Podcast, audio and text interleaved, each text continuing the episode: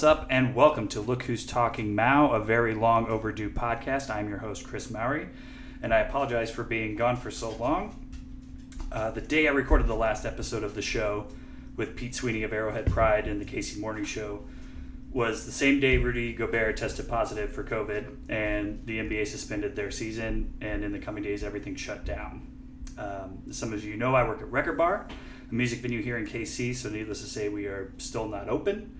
Uh, we have some events coming up in July, uh, but it's going to be a long time uh, till we're back to normal. Um, and just just on that note, if if you're not wearing your mask, please do, because if you don't, this is how this spreads, and this is how I may not have a job anymore. So please, please wear your masks uh, because it's not just for you; it's for all of us. Like I said, it, it's going to be a long time until we get back to normal. Not being around people and music as much as really affected my creativity in a way I was not expecting exactly. Music drives a lot of my creativity, so I probably should have seen it coming, but I'm, I'm doing okay, just been creatively zapped. Uh, but now video games have changed that. Kind of brought me back to uh, really getting back on this on this uh, podcast train and, and everything again. So on this episode, I'm joined by Thomas Egan. How you doing? I'm doing good. It's good to be here. I'm doing okay. How you been? I've been good. All things considered, uh, my work never stopped, so I'm kind of lucky in that regard. Yeah. Joe, how are you been? I'm all right. I'm bored. I mean, that's an understatement, but yeah. Just sitting at home playing PlayStation and watching the kids. There you go. That's Joe Shelton, everybody. On this episode of the podcast, we are going to be talking about a whole host of video game announcements. Uh, PS5's reveal, Guerrilla Collective, Summer of Games, so many events happening, uh, what seems like every day. Uh, but we'll get into some of the stuff we're excited for. Uh, but I'd like to get into what has been eating up uh, all of our quarantine time and all those kind of things. So uh, you could have just been playing it yesterday, or you could have been playing it during quarantine at some point, and you want to talk about it. We'll get into those. But I want to start with a game Joe and I have been playing, and Thomas will be starting this evening or sometime soon. The Last of Us Two. A continuation of one of Naughty Dog's finest uh, pieces of work. Uh, the first one was, as anybody who played it, was a gut wrencher. I mean, you Mm. you every time I talk about it, I'm reminded of the Pixar movie Up. Where and, Okay. and, and the reason I say this is because most movies wait till the end to punch you in the guts, whereas Up and The Last of Us got you the first 20 minutes. Yeah. yeah, right. And you're like, Not even 20 minutes. yeah, like you're 10 like, minutes. what? And Yeah. then, and I think they found that doing that set the mood for the game for the player, and it really changed the tone the way they presented it. So, uh, so far I'm I'm only three chapters in, and it still doesn't disappoint. So I mean, I've seen a lot of mixed reviews online. I mean, from one extreme to the other. You know, people saying this is game of the year. Some people saying it is a dumpster fire. Hey, Right. Yeah, it's been all over. Well, it's, So- it's also a lot of people who haven't even like maybe they got the game ruined for them, and now they're angry about it, so they're just gonna dump all over it. But it's if if you if you're gonna have this strong criticism of something, you should have at least tried it, or at least you know done something with it, rather than just being well, I, it just sucks. It's awful. Well, I know what happens. It's like, but you don't really. You don't Dude, really I have know a what friend of mine who he and his wife will look up the ending to anything they're interested in. If I show them something and they see the first 20 minutes of it, and it's a 10 hour thing, they'll look up what happens in the last 10 minutes. And I'm like, why? Why? I can't even share this with you. yeah, like that doesn't. Because they're like, well, now I know what happens. I don't have to watch it. And I'm like, that is not how this works. I get I get that spoilers are awful and the people who were posting all that shit suck. I follow a lot of video game uh, journalism and stuff on YouTube and on Instagram and all these things, and I somehow avoided it. Don't look at the fucking comment section. It's not that hard. Don't look at the comment section. Now, sometimes it's not not on at it. purpose. I mean, Right. Sometimes it's there. not on purpose, but do not look at the fucking comment section. Yeah, I've been surprised that I haven't been spoiled on it. Even at this point, I mean, the game came out la- uh, well a week ago from right now, uh, from recording, and I'm pretty surprised I haven't seen any spoilers. Yeah. Uh, even in, in some of the communities that I'm more skeptical of. I think people are doing a pretty good job relatively of Dude. like keep it, keeping it together and not, especially when they're doing things like this and talking on podcasts, not laying everything out unless it's like clearly stated. This is a deep dive into this. This is a spoiler cast for this. This is you know, like Dude, I- people I- are doing a pretty good job. I I think. really think that spoiler culture has changed since the Avengers came out, since uh, Mm. Infinity War came out, because it seems like people are generally more respectful to why spoilers would be offensive yeah. uh, than they were before.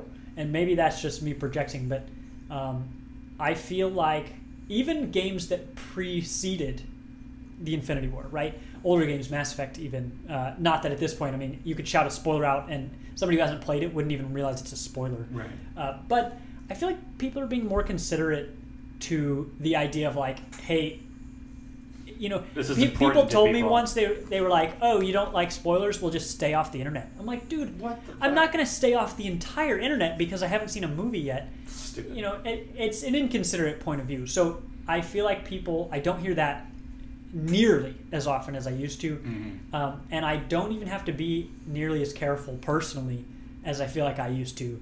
Um, because it, it used to be some comment would pop up and it would be like, here's what happens. And I'm like, whoa, I was not asking for that. Yep. Uh, but I just don't see that anymore. I haven't seen it in a while. Yeah. Uh, and I'm, I'm really thankful for that. I think it's just the circles we roll in. I mean, Yeah. I, I'm, I don't surround myself with people that aren't that are inconsiderate or douchebags. So I mean, I, I don't. On my you do feed- know me. Um, yeah, on my feed, I, I don't see a lot. I didn't see a lot of spoilers. Nobody has spoiled Infinity War, but uh, Mhm. maybe that was because they're like, "Oh, hey, we're doing the big theater thing. Let's not spoil." Or like, I don't hit all the Reddit sites. I don't hit all. I mean, I don't do Reddit, so that also I know a lot of that stuff happens there too. Mhm. So Yeah, I, I just same. I'm not in there, so I don't. And I even don't it. with The Last of Us, uh, when that big leak came out, I never sought it out. I mean, and as far as, as from what I heard, I about- watched people talk about it, like talk about the leaks happening, and I still didn't know what the leaks were. Yeah. you Same. could you could just assume, like you could make up things in your brain. You're like, oh well, maybe this happened, like whatever. But like, I I was just waiting for somebody to accidentally or purposefully spill the beans Yeah. during that time, and it didn't happen. didn't Well, happen for us. But. Well, the statement you made about the culture of it has changed since Infinity War, I think, is poignant because look how much effort, look how much money Disney spent to keep its own actors in the dark. Oh, They shot What's scenes. his What's his name? they shot scenes up. that, the, what's his name? The Uh, Spider Man. Tom Holland, yeah. Tom Holland. Yeah. But they shot scenes. Kept. They shot scenes that were never going to be in the movie in the first place, just to confuse the actors. Yeah. So when they they couldn't accidentally spoil, like, well, what happens? I, I don't don't know. know. We shot like nine endings. I have no idea. right.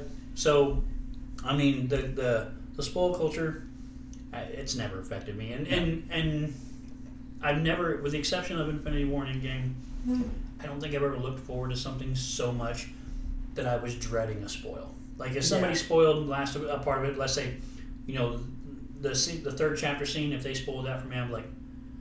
All right, I'm still gonna play it. I'm Yeah. still, I'm still gonna be emotionally connected to it. That's just how I am. But mm-hmm. It's also it's also like I I feel like there's there's a payoff for seeing this through.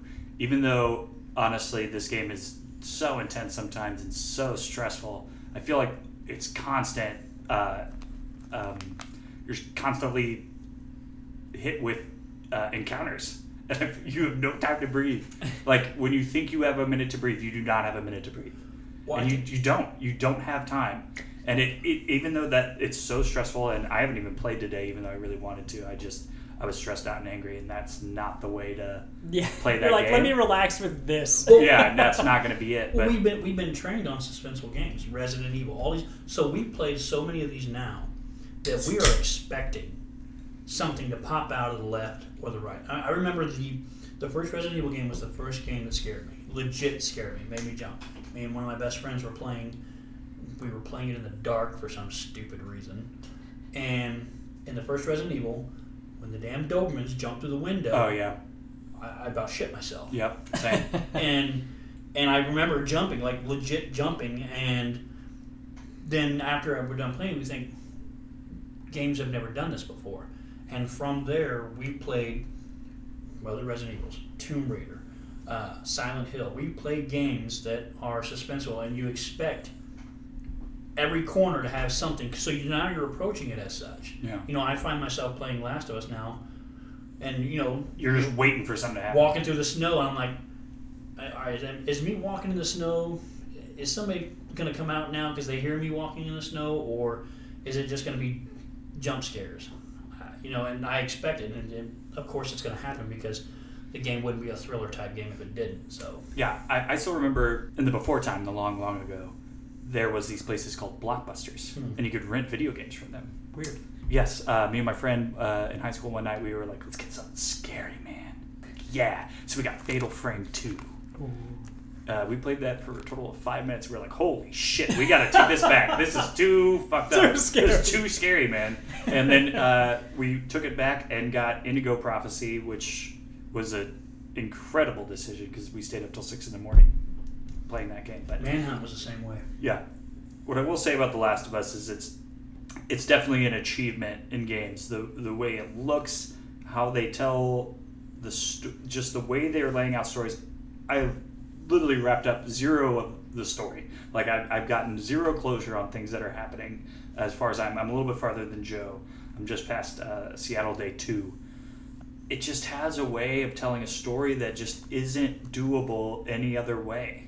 It's not doable. Like yeah, you could say like they can do this in a movie, which they are. They're doing the, the TV show with HBO, um, and I hope they they they do it justice. Which I, I have confidence in HBO, and it's also from the show creator of Chernobyl. So um, I'm very confident that, and Neil Druckmann, of course, is very very heavily involved. I I have confidence that that will be great, but my girlfriend heard me playing the other night, and a character is playing a song,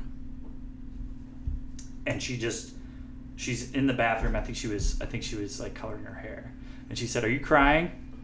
Because she could just hear the moment happening, and I go, "No, I'm fine," but she just like could hear the emotion of the moment, even though it wasn't a mo- it wasn't a moment that affected me very deeply. It was it was like a character building moment for the characters, but it didn't um, it didn't make me cry or anything like that.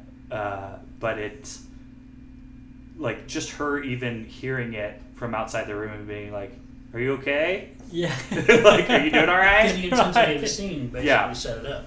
yeah, she can hear it. And she's like, "It sounds like it's incredibly acted." And and I tried to show her. I, I what I wanted to do was to play through the first one and like have her watch. And she's just like, "Well, I don't know when you're even doing anything." I'm like, "This entire time I've been playing." And she's like, "What?" Like Oh. I'm like I'm still like. She goes, "When do you get to do stuff?" And I'm like, "I have been controlling the character the whole time." She's like, "Oh, I just feel like I'm watching a movie or something." Oh, okay. So I tried to do that with the first one. I didn't, and also there's just really frustrating gameplay segments in the first one that just drive me nuts. Which I, I feel like is is sort of the same. It's it's it feels this game feels better than the first one. The the combat and things feel better. It feels there's there's parts where it's like I don't know how the fuck I'm gonna get through this. I'm also like trying to. It's supposed to be like you're supposed to be playing a little bit of stealth in here, right?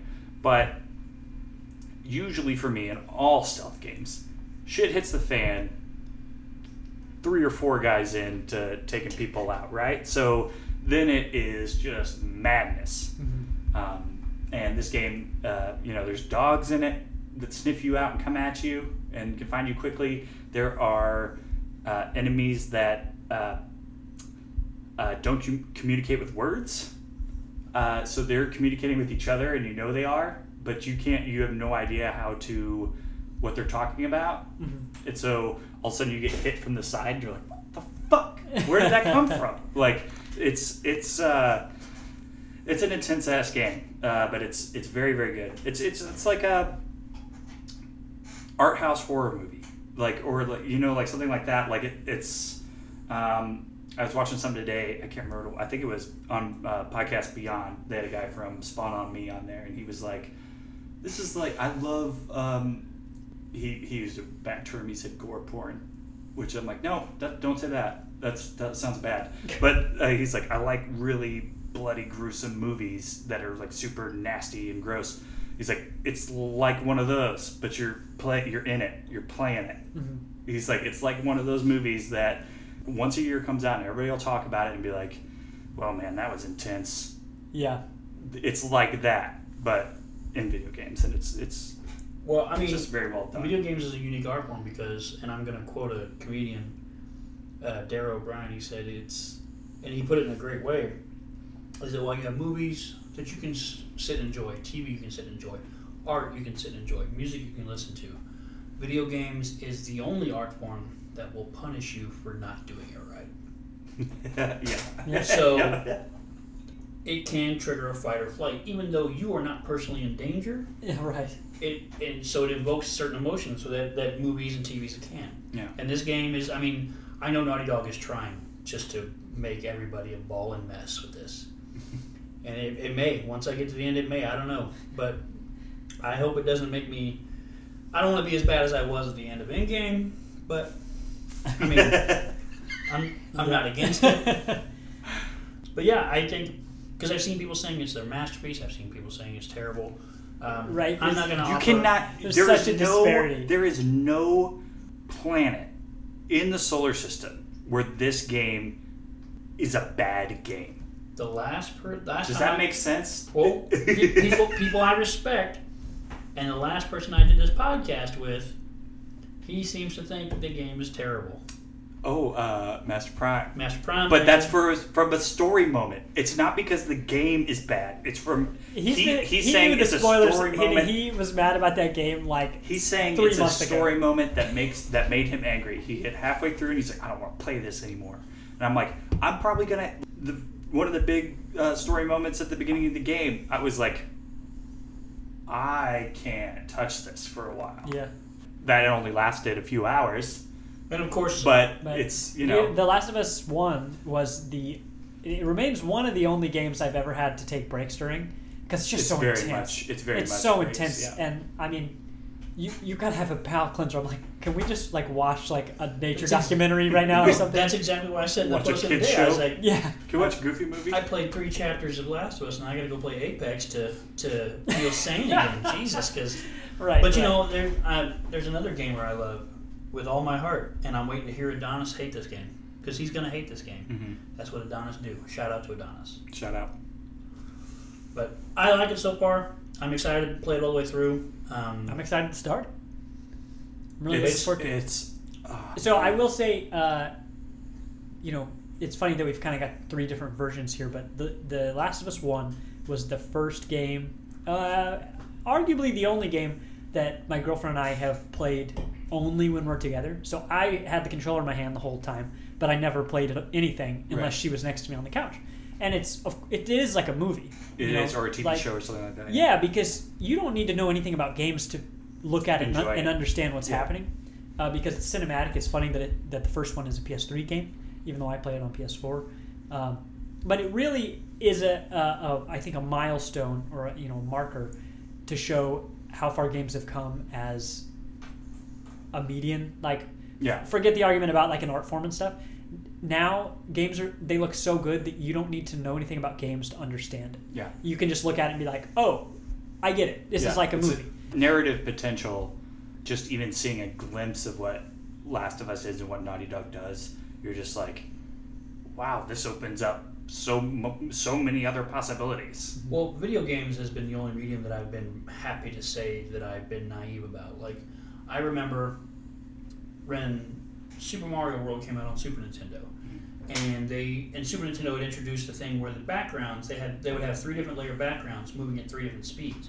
It gave the background more depth, and I even remember, and obviously it sounds insane to say now, but I remember saying back then when we saw certain games that was using the Super Nintendo's power to its fullest potential, like this looks amazing. Yeah. How are they going to top this? Right. You know, and then the next generation comes out, and then you play a game, you're like, well, how are they going to top Dude, this? I straight read- up, when I saw Halo One, I was like, "This is the pinnacle This is of the quintet. technology." Yeah, we've reached the apex. This We're not going any further. Yep. And then you eat your words every time, and even after you said it, you remember you said it. You'll say it again because we're going to say it right now. We're going to say The Last of Us Two right now is one of the greatest looking games I've ever played. Absolutely. And so PS5 coming out in November. What could they possibly do to make this look better? How, how could they? How could they Cyberpunk 2077. Well, honestly, what they do is they make games that play as well as the graphics look. That's Yeah. what it is. The graphics are at a point right now where I don't really need them to be better. Honestly, when I played God of War, for you know that game came out two years ago, three years ago, something like that, Mhm. 2018, I think. Uh, I only just played it. I only beat it about six months ago. that game is gorgeous. Of course, Yeah. it makes my fans on my PlayStation sound like they're going to fly off, but Yeah. uh, the game is gorgeous and the gameplay is fantastic. That's what I'm looking for in a game. Is it looks as good as I need it to, and it plays so very well. And and we're at a point, like I said, where you don't need to know anything about games to walk up and be like, "Oh, this is beautiful."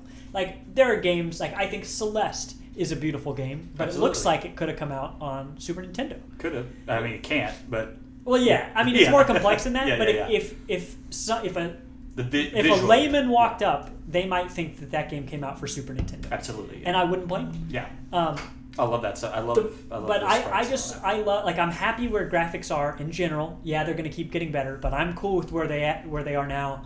Um, it's it's being able to marry that gameplay so that people can walk up and just fall into it the way that they can fall into the graphics. Well, in the last five, five, maybe even ten years, I mean, mocap has advanced thanks to movies, Mhm. and now, I mean, game video games are seeing it now is where we don't have to hand animate everything anymore. We can mocap just like Last of Us. I mean, Ashley Johnson plays Ellie. She doesn't just voice them; she's in the mocap suit, doing the actions and doing everything, and did a fantastic job. She doesn't look exactly the same, which is interesting too. When they, especially with The Last of Us, the crazy emotions that they get out of out of all those actors and things in their faces. angry. Well, just the cr- it's crazy. Like if you're not turning around the camera and looking at people's faces at certain moments, like you are playing this wrong. You gotta see. I mean, there's just fucking there's insane. a certain level of illuminated shine on video games that makes you you can tell that it's CGI. Oh yeah, There's we have we haven't reached hyperrealism yet, not yet. and we're probably We're I'd still say- a while I'd say away. two two three generations of consoles away from. But I mean, look at deepfakes. I mean, Yeah. deep- Yeah, I I, think mean, about the those a lot. software alone is starting to get super I just I just showed Devin one the other day where it's like Arnold Schwarzenegger as all the characters The from Office. The Office. it's amazing. It's Yeah, I really enjoyed that. But I mean, and It's that's ridiculous, Just, and that's just software. That's, Yeah. that's you know, I mean, It's great if you haven't seen it. Just Google Arnold Schwarzenegger The Office. I'm sure it'll pop up. It's incredible. But yeah, to kind of kind of wrap this, I know we kind of went all over the place on on The Last of Us, but Video a lot of, games. A lot of people are talking about it. I think it's fantastic. I'm I'm maybe eight to ten hours in, maybe not sure. I keep putting it down because it's a lot, and I knew it would be. I'm not. I didn't get into it going. I'm gonna blaze through this thing. I knew it was gonna take me a while, and I'm. It's. I. I guarantee you. What what day is it? It's 25th. It's. I'm not gonna have it done by the end of the month. It's Yeah. gonna be a while. Yeah, this, Um, this is a game. It's like uh it's one thing to set aside time in your life to play it, but this is like, all right, how much emotional stability have you got to handle this thing right now? Yes, Like, exactly. um, Um, last major yeah, game yeah, I finished. yeah. uh, Last major game I finished was Spider Man. So I mean, yeah. Polar opposites. yeah, Spider Man's amazing. Yes, it is. It's very good. Uh, the other game uh, that I've been playing and Thomas has been playing, and Thomas, I'm going to kind of give you the floor here with this because I was going to sh- struggle to talk about it without somebody else playing it. But it's a, a card battler. Uh, it's an early access now. It's been on Epic Game Store for almost a year, but it's now on Steam. It is called Griftlands. I think it's still an early access on It is- Steam. Well, It's- yeah, it's early access. It just released early access on Steam on June 15th, Mhm. but it had been on the Epic Game Store for a year. Okay, yeah, that makes sense. Yeah. Uh, so I it was put on my radar probably a year ago uh, when I watched about an hour long video of um, of, gameplay. Mhm. So at that a point, quick look, probably. Uh, it was a quick link. Yeah. At that point, I had never played a card battler as I think of it now. Um, the closest thing I'd played is Hearthstone, but they are. It, that is- different. That is a card game, but it is not the same at all, and Yeah. I didn't understand that. Card battlers are basically their own language. It's hard to get into the nitty gritty of a card battler without having a foundation. So, with that said, I would explain this game as um, so let's say you glance at it, it looks like an 80s sci-fi animated game. Yes. It, it uh, parts of it remind me of the movie Heavy Metal, yes. and I really enjoy that. I think the animation is beautiful. Uh, so what you do is you are in this gritty, slum-ridden world, right, with all sorts of different aliens, and uh, everybody's a scoundrel. Uh, there's the, the character I played. I'm not sure.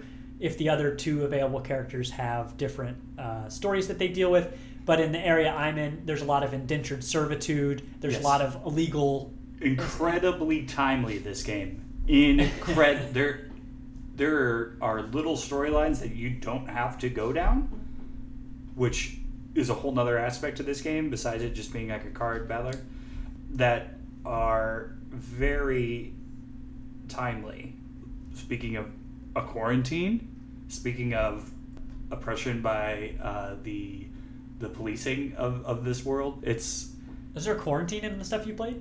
oh yeah Really? Yeah. And on the first character? Yep Oh, okay. Well, that's that's really cool. That's really that, cool. yeah. So, this is a roguelike game where once you Yes. die, you're dead for real, and if you want to play more, you have to start a new game. sort Uh, of Okay, well, I haven't died yet, and Oh, okay. I would say, but before I get into that, Yeah. because I wish the game was harder. Uh, before I dive into why I think that, this game, so it's a card battler, right? So you have abilities that appear as cards in your hand. yes And as you progress, you add cards to your deck if you choose to. So um, you might have a deck that's all about playing a lot of really low cost cards.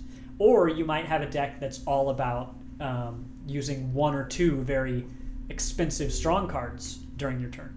Um, and, and anything in between. There is a ton of variability, and you're building your deck on the fly, so you never really know what you're going to get next. There's a whole lot of randomization.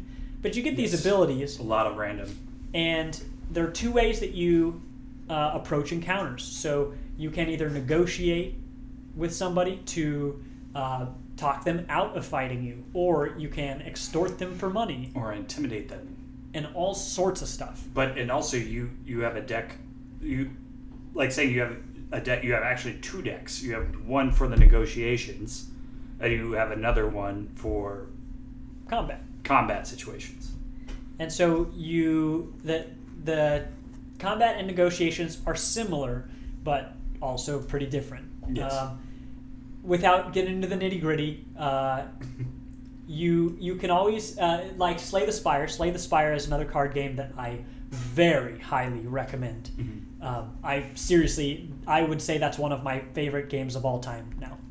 Um, that game is very difficult, um, but the idea is you can always see what the enemy is about to do next, so you can plan how you're going to act based on that. So it's the same with negotiations. It's the same with combat. Uh, in this game, um, in combat, you can have party members with you. Yep. Uh, it becomes a whole element of do you want to kill this person you're attacking, or if you get them low enough, they'll just surrender. Yep. Um, if you decide to kill them, you'll get extra loot, but you'll get a reputation. And other characters may not like you. Right. And so what it really comes down to debuffs, basically. is there's this cool card combat, you know, triple C, and uh, there's this cool card combat, uh, but really, this card game there there are plenty of card games out there, but this one is for people who like RPGs. Absolutely. So yeah. this is, if you like games that uh, have you make decisions that have consequences, Yes. this is the card game for you. And uh, I, I've liked the the little interactions I've had where, um, on one hand, I made somebody love me and it paid off and it was tremendously helpful. There was somebody else who liked me, and I had the option of doing something to make them love me, but I didn't do it. And later it came back, and I was like, oh man, if they had loved me during this part, everything would have been so much easier. Yes. Um, and so you never really know what's around the corner, and I really like that. Yeah. And you said so you haven't died yet, so you're still on your first run. So how many you like? I'm only on like day two, Oh, okay. so I'm at, I'm at the beginning. I, it, it looked like maybe you play like ten days or something. You play uh, well. So in the first character, the the lady, right? Mhm. The lady bounty hunter. You're a bounty hunter, by the way, um, or at least this character specifically is. Um, there's three different characters. I think the third one's not out yet, but there's uh, there there's three of them. Um, you, this bounty hunter basically has five days. Is basically what happens there Okay. for for the the main the main boss basically. Since it's your first run, I will. I have a feeling. You said you wanted this game to be a little bit harder. Yeah. I have a feeling that the first run is easy until you get to the boss, Really? and then every subsequential run after that is much harder, and I, you are I would like that. you I, th- I because I think what they're trying to do is show you here's your here's the options, here's what's that going makes on, sense because and it gets you very far. Because I remember I was I like, just- I haven't died, and I'm eighty percent I'm kicking butt. through. Yeah, I'm kicking ass. And then get to the main boss, wrecked, just Crushed. shipwrecked. And then hopping into the next run, what what happens when you die is you get an option to take. You get three random options. There's a lot of randomization in this game. You get three random options. You could um, add some add something to your uh, resolve, which is like your negotiation hit points, basically, or you could add uh, stuff to your health. Or the option could be you get to take this card with you that's super powerful into your next run. Or all these people will like you if you go into your next run. Oh, that. that's nice. I've abandoned most of my runs eventually because after being like the second or third generation, I'm just like, fuck this. Like, let me just start. Give me the give me Fresh the big, start. Fresh start. I played the first character, second character. I played. I just checked. Um, I played about 27 hours of this game and I've not finished a run. Oh wow. Um, so I probably put like It gets- five hours in. it gets very di- yeah it gets very difficult uh, you constantly see characters new characters just like Do you see characters you haven't seen. Familiar seen characters in subsequent runs. yeah absolutely you will that are that are like main like so there- there's Okay, like, I like little if- side quests and things but Okay. it uh, you do see characters and sometimes characters like switch places sort of. Like where like normally it'd be this character telling you hey this person owes me money. I need you to go get that from them. Mm-hmm. Maybe in a subsequent run it's it's the the roles are sort of flipped or it's it's just there's a lot of randomization going on. It'd be it'd be very interesting to talk to the developers about exactly what's happening here because there is a lot of randomization. Even even in your cards when you when you're playing your cards you they they almost have like experience bars that get filled up after you use them and then once you use them and fill them all the way up then they get upgraded and then you get a choice of of how they upgrade like let's say a bunch of choices. yeah, let's say the card is like it's just an attack card. It's like uh, two to five damage, right? Well, when you upgrade it, then it's like it could change the cost of the card to zero, or it could change the cost, uh, keep the cost the same, but the damage goes up, and it's your choice. Right. Like I had a, a block card that I upgraded, and there are like six possible upgrades, but when you go to upgrade it, only two of them pop up. Yeah, So you don't know which two it's going to be, and then you have to choose one. So like the, the first card I ever upgraded was a block, and it was like, hey, you can either make this block really strong, but then you can not use it for the rest of combat, yeah, it's gone. or you can make it just a little bit better, and Yeah. that's it. And so I thought that was nice because um, just like Slay the Spire, e- each fight is going to be a little different, and and not only are you adding cards to your deck as you go, you're upgrading, you're you're customizing uh, your upgrades as you go. I I'm really enjoying it. I still would say, Chris, it, I know you told me you've not played Slay the Spire. Yeah, I will straight up give you twenty dollars to buy that To game buy because that's the how Spire. strongly I feel about it. When I, when I uh, I'm hooked on Griftlands though, so Well, I can't be playing two card you, battlers I mean, at the same time. you could. Uh, could. Do you, you have a Switch? If you were I don't. talented. Well, if you had a Switch, I would say that's the best place to, to play Slay the Spire. Um, it's it's nice because it's just like Griftlands. I sit down on my PC and I play it for a while. Slay the Spire, I have it intentionally on Switch so that I'll play it for 20 minutes and then set it down and then come back to my run later. If, if you're willing to buy him the game, will you buy me a Switch? because I still, For five hundred dollars right now. I still don't have a Switch. Yeah, dude. With the with lockdown, everybody and their brother sucked up the supply. Right. Anyway, I, I really enjoy that game. It's what do I pay? Fifteen dollars for that? I Uh, think- so when I I'm pretty sure the demo is still on Steam and you can download Oh, the yeah. demo for free. So if you are at all interested in this game, I it gives me very heavy Pyre vibes.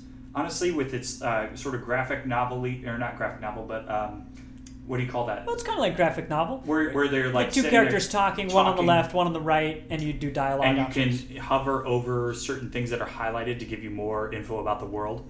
So it gives me kind of pyre vibes, but it is. I was not expecting it all to. I downloaded basically a bunch of demos on Steam when they announced their Summer Games Fest, and I don't know, man. I got sucked fucking. I I played one run and I was like, I'm buying this. And it was on sale. It was twelve ninety nine or whatever. Um, Have you ever played a- Fantastic. uh, combat card game or whatever these are called? Um, like I've played, I mean, I've played Hearthstone and Magic and things like that before, all that kind of stuff. But this is different yeah, in like very a pretty much. big way. It's I I, I know I keep saying Slay the Spire, but Griftlands is basically an easier Slay the Spire with I've- I've- RPG elements. And I've heard great things about Monster Train. I've heard great things about all these, but Well, both both of them. My favorite part is the tooltips. If there's a question you have about a card, the game is trying to show it to you. yeah, Like all you have to do is hold over a word or a card, and it will tell you what every single thing on that card does. same with yeah. Gr- are you talking about Spire? Both of them. Oh yeah, Griftlands does the same. Where where it, it says evoke. You're like, what the fuck does that mean? Just hover over the card. And it'll tell you exactly what it mm-hmm. does. So it, it's it's really. It, quick. it wants you. to, it to it wants you, you, to know exactly how to play, so that if you lose, you lost because of something you did, not because the game was obscuring some information. It does. There is a huge. Sometimes like you're getting out of conversations and getting out of battle with like three health or three resolve, and you're like, damn man, that fucking. Well, that I can't hurt." wait to get to that point because I am always like ninety percent Well, it's because you're still on your first run. yeah, I am. It's I'm still showing you. It's still showing you what's going on. baby's first. Yeah, yeah, quest. Uh, yeah. Because because the second character com- plays completely differently. Like everything about it is completely different. Not completely. Like there's still cards and you're still every sort of still the same, but the character itself is different. The map that you're playing on is completely mm-hmm. different. Specifically, the attack and like okay, so for the second character, he is a former like pol- whatever the police are in, in town. I can't Uh, remember the name. Yeah, the Admiralty. He's former Admiralty, uh, and now he's like kind of on, on his own, doing his own thing. He's kind of a, uh, also a bounty hunter, grifters as they're called. Um, and when he does negotiations, he has a coin that you have cards that flip the coin and do these things. And if when if the car if the coin is on a different side, then it does different things. Oh, that's cool. And then for his attack, uh, the the main girl's attack, she has like two like save or like daggers. So she does a lot of like running and stabbing and all those kind of things. For this guy's attack, he has two blasters. Well, these blasters can get charge, and you can play cards that give you charge that make attacks stronger, or you have cards that spend all your charge, deal extra damage. All these kind of things. It's just completely different going from one run being like I'm, I'm sort of getting bored with this person like you you unlock it fairly quickly if you get really far in in uh, the first character's thing i think Uh, like the second level it'll unlock I feel like I already unlocked the second guy actually. yeah yeah it, it unlocks pretty quickly you unlock new cards each time like as long as you level up your your character you'll unlock new cards so on your next run new stuff's going to start popping Dude, up I- I gotta didn't say- see before I love that. I love that upgrade mechanic. It's the same one that Ratchet and Clank has. It's how do you upgrade this? Use it. Just do it. Yeah. Like you don't just sit around and then put a point in it. No, you have to use it to upgrade it. Which Yeah. means if there's a card you like, you're automatically going to be using it. So you're going to get yeah, upgrade. so you're going to get the upgrade for it fairly quickly. But it's it's a very very cool game. I haven't really played anything like it before, uh, so I, I like I knew Slay the Spire, and I've, I've been sort of interested in that. I was in, interested in uh, Steam World Quest, which I believe is a similar uh, card battler type situation. So I'm told. But Griftlands grabbed me, and then I've been Would you give it five out of five pink flamingos? I would. Indeed, I would give go. it five out of five pink flamingos. Uh, that's pretty high praise. I know. Well, I am wearing, I'm wearing a pink royal shirt, and there's a pink flamingo on my That's where I shirt. So the idea from. there you go. I'm excited to see more of that game. Um, I have found. Be, I told you I play Slay the Spire in spurts. Mhm. I keep wanting to play this game that same way, but it's not the same game. Like you're clearly supposed to. You're supposed to li- at least live long enough to see the consequences of your actions. So it wants you to survive, Right? I put it down all the time. I just like exit out, and uh, I'm bouncing basically in between Griftlands and Last of Us Two. Well, I actually find myself setting it down more often than I wish. I actually wish I wanted to play it for longer periods, uh, but that's okay. That's not really the game's fault. Um, but yeah, I, I'm excited to see the end of this run, for better or for worse. Um, yeah, I, I you're gonna die. yeah, that's So something know you got to accept. At yeah, the very yeah. beginning, it tells you, "Hey, you're gonna die." Like this is just how this works. like because you have to get stronger and you have to learn more, and it it like Yep. it lets you know you're gonna fail. Dude, the first game I, I played like that, where I was like, okay, I just need to understand that victory is not necessarily the goal. yeah. It's to get better. Was uh, Darkest Dungeon, Mm. and Yep. uh, these Oh, games God. just like that, um, they auto save. So there's no such thing as rolling your save back to like, oh crap, I died. Let me just go to the beginning of that fight. Yeah. Nope. If you're dead, you're dead. Yep. Uh, unless you're using some mod or something, uh, you got to deal with your consequences. And I really enjoy games that make you deal with your consequences. Yeah, it's um, it's not easy, but I, I, I very much enjoy it, and um, I think people should check it out. Uh, check it out on Steam. I'm, I'm fairly certain um, Yeah. the demo is still available for free. If you if you're anything like me and you played it for five minutes, you were like, "Oh shit, I think I'm gonna buy this." like pretty quickly, I was like, "Oh nope, buying this." Yep.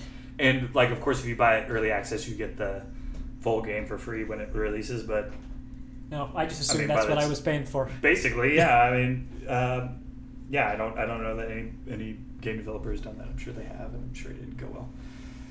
Joe, what what else have you been playing besides The Last of Us Two? So I got into Streets of Rage 4 just like everybody else. I heard Um, great things. I've heard great music. Yeah. Oh yeah. Yes. Um, and obviously still playing Apex with my boy. Yeah, boy. I started playing my first Assassin's Creed game, which was Odyssey. Odyssey's good. It, It is. starts off really strong. I think the thing that stood out for me the most, and it's just a simple gameplay mechanic, was being able to climb on anything. Yeah.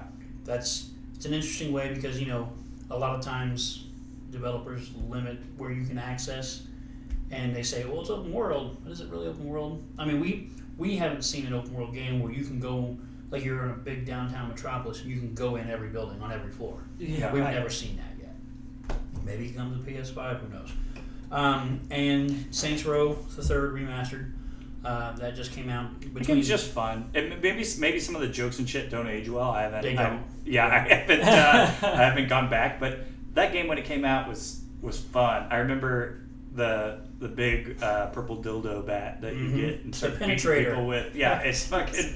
It's just so over the top. It's it's like charming in a way where you're like, this is just so fucking It's silly bonkers. that it's fun. Right. Yeah, if I used to think that that was a GTA knockoff, like trying to be a real competitor, and then I was Yeah. like, oh no no no no, no, no, they're doing their own thing. Yeah, right. yeah. Uh, so that um, Mortal Kombat 11 a little bit. I like I was telling you earlier, I bought that plus all the DLC just so I could live out my childhood fantasy of RoboCop facing off against like Terminator. Yep. I played that several times, but uh, no, I'm uh, I'm still invested in Apex. Uh, I haven't uh, strayed away too much except for Last of Us. Uh, I've even slowed down a little bit of of Assassin's Creed just because of Last of Us. But um, at, at a certain point for me, Odyssey, because I bought it when it was, it was like a package, and you basically got both games for like twenty bucks. right. Odyssey and um, Origins. I haven't even touched Origins, but Odyssey was very cool. I was having a lot of fun with it when I was playing it, and then eventually I just started getting Mono- monotonous. just a little monotonous, man. Just like a little bit like there's, there's so much. That's here, Odyssey like- you're talking about. I'm, Yeah. And I'm applying process that I came across in act, by accident on another game I used to play that I loved. Uh, was the Mass Effect series. Um, I remember playing on Mass Effect 2, and I remember getting sidetracked from the story and just doing a lot of the side missions. Mhm. And then as you're doing the side missions, your character levels up just like it does any other game. Right. And then I then I was like, oh yeah, I forgot about the. I haven't seen any story clips. Let me go back to the story. And now you're progressing along the story, yet you've leveled up so far that you're just cakewalking right to the store. Yeah. yeah. And I I carried that mentality into games like Odyssey, where if I do enough of these side missions, now I'm. But you know they've designed the game so that even now you- I'm the mini boss. right. Yeah, but now they've designed the games as such as though even when you're leveling up, so are they. Yeah, mm-hmm. and that's it's it gets what got frustrating for me is there is a bounty system in that game where bounty hunters will come after they get hired. So anything But you they go don't and do- negotiate with you. They only do combat. Correct. So when you when you go do it, you're like, oh well, I have to clear out this outpost. Somebody in that outpost is going to hire a guy, and if if you're getting into the shit, maybe three guys in that outpost decided to fucking hire a guy, and now you're not just fighting the people in there. Mhm. You're fighting these three ridiculous bounty hunters Well, that I, show up, and it's like, like I swear to God, like three four missions in a row, I just kept getting like several bounties. And I'm like, this is ridiculous. Out. Well, and speaking of the bounty hunter system in that game, there is a glitch. I don't even know if it's a glitch. It may be a design that I'm not seeing, but if if a bounty gets placed on you and you kill that bounty, it doesn't disappear from your list. It'll repopulate the next time you look at the list. But if you bump into that bounty hunter when he's not looking for you in the wild and you kill him, then he's taken off the list. I don't know if that's by design or if I've got a That's, broken that's copy. weird. Yeah, that that's So if, yeah, if you encounter him in the wild, you can take him, you can you can kill him and remove him from your list. But if he's after you, it's a different part of the gameplay mechanic. That if you kill him hmm. and you you go to you quickly say, hey, this is you know, Michaelos the whatever. Yeah. You go and list, you see he's xed out or he's you know he's got his head down yeah. and he's okay, great. But if you go back and forth between your tiers, you'll see other bounty hunters that you killed. You're like, well, why is he back on the list? What the hell? I, I killed him like in, you know three days ago. I don't understand the mechanic with it. Yeah. Maybe it's something I'm missing, but uh, but no, uh, I I played that. I mean, I haven't even beat it yet. I mean, I'm Yeah. No, how could you? I It's mean, like 100 hours long. I haven't I haven't even I haven't even unlocked all the world yet. I mean, Yeah. I haven't sailed everywhere to each corner, but um, no. Last of Us and Apex. That's pretty much where I'm where I'm comfy at the moment. What about you, Thomas? Uh, I make my rounds. I haven't played Call of Duty in a little bit, but I have been playing a little Apex. I haven't played Call of Duty in a while either. Um, Um, quick side note: Fuck Call of Duty and its install size. Oh yeah, I, Indeed. I posted that today. I, Call of Duty right now. I, I, 194.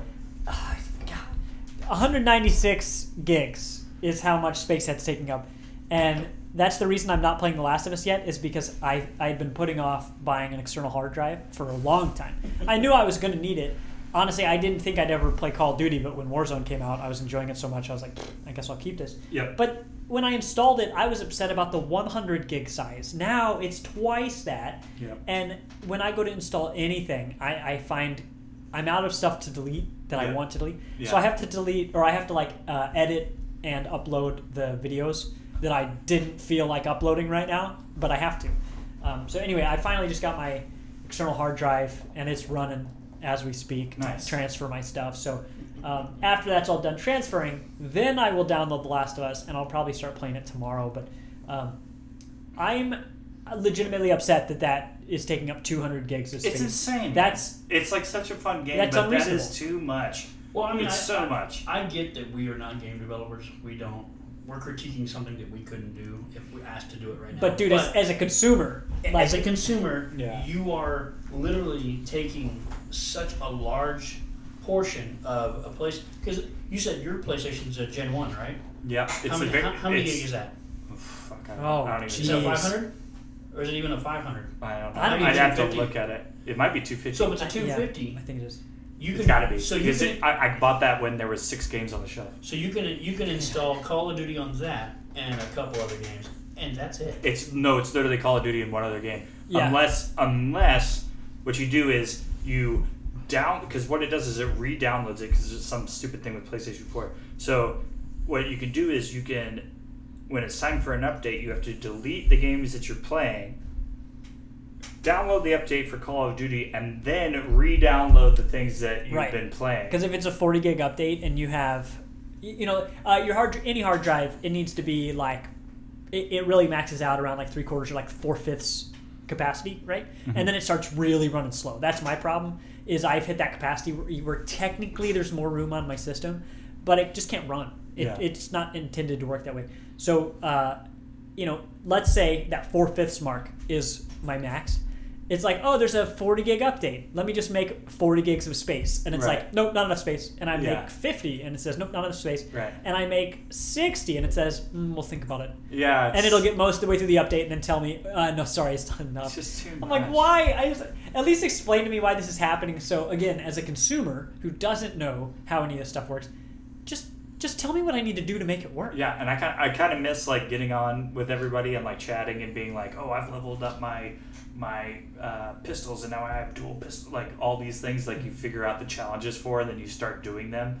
uh, to get like dragon fire rounds and stuff like that. It's like all that's fun, but the game size is way too. It's just way too high. Well, It- cons- it consider is. it lesson learned. So when I get my PS5, I'm going to get a five terabyte SSD, Mm. and I'm just going to call it that. Yeah, I'm gonna hold on to the two terabyte I just bought and and uh, see where I'm at with PS5. I know I'm gonna buy PS5 day one.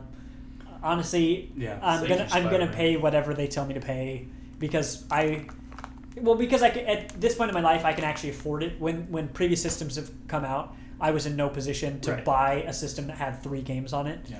Um, but I know I'm gonna buy the system, so I'm just gonna get it day one so I can be part of the zeitgeist and be excited with everybody. I wanted to kind of get your guys' thoughts on the design and everything. What do you guys think of the way it looks and all that? I have no issue with it. Like everybody's, I, I seen all the memes. I've seen everybody dunking on it, and I'm just Yeah. like, looks fine to me. I mean, I, I'm gonna Looks get good to me too, I'm gonna get the digital version because that's basically all my PlayStation is now. I don't Same. buy, Yeah. I don't buy disc games anymore. which will make it cheaper. Fingers A hundred bucks. Yeah. Oh, they already said it should be about a hundred bucks cheaper. Um, Love we'll- that. We'll, end up getting the disc one because I do all digital, but uh, oh yeah, I need to put this phone on uh, silent again. Um, Liz, Lizzie does all disc, um, so all of her Wii games, like if I want to play, play Breath of the Wild, I got to get the cartridge out, Yeah. and I forget that cartridges even Or- exist. uh, and, and so with my games, when I first got a PS4, I, I think I had Fallout 4 on disc. I think I have No Man's Sky on disc, but everything else I've bought is is digital. At the beginning of this generation, at the beginning of the PS4 generation, I thought I'd be more interested in having physical stuff because I could give it to my friends. Yep. But I realized I just don't do that as often as I thought I would. And account sharing is a thing. So like you could, if Well- you have like a really close friend, you change, you you Yep. put each other as each other's. Right. uh, so I, ha- I had two thing. PlayStations to run game events, right? Yeah. Well, now I, I don't have any reason to have a second one. So instead of selling it to my friend, uh, I was like, hey, I want you to play these exclusives. I want you to play Last of Us and God of War and, and Horizon. So take my OG PlayStation. I'll keep my Pro, but I'll just log in. Like I'll give you my login. Or, or what I did, I made uh, the PlayStation I give him. I made that my home PlayStation. Correct. So he does, doesn't have to be online. He doesn't have to be logged in as me at all, and he can play all of my games. Yep. Um, and that's pretty cool. So he has this whole library that he paid nothing for. Um, and of course, that's an unusual situation. Most people don't have two PlayStations. And if you do, why? Good on you. We have, we have four, but I have three kids, and each one got their own PlayStation. Four! Man, they're living the good life. Uh, but anyway, discs. So my girlfriend and I are going to uh, we're going to split the system. So Yeah. um, we will end up getting the the disc version. But it's funny at the beginning of these generations. Remember when DRM was a thing Mhm. that people were very upset about, Yeah. and now it's like, so what if you have to be online? Like, who, who cares? Who isn't online? Who isn't Yeah. online? And because even if it's not, well, whatever. I don't have to go down the rabbit hole of why internet access is important, but um, basically, people look at what they have now, and then they apply their current needs to the future hardware. So people were upset about DRM because they're like, I have all these discs. I don't want to go digital. Why? Why do you have all this hardware and software that requires me to be online? Well, now it's not a big deal. Yeah. I think people are looking at the size and uh, like, oh, can the PS5 be tipped over on It its can, side? yeah. and it can, uh, but it definitely look. It doesn't look as sleek as as the current one. But I'm gonna make it work, and I know I'm gonna enjoy it.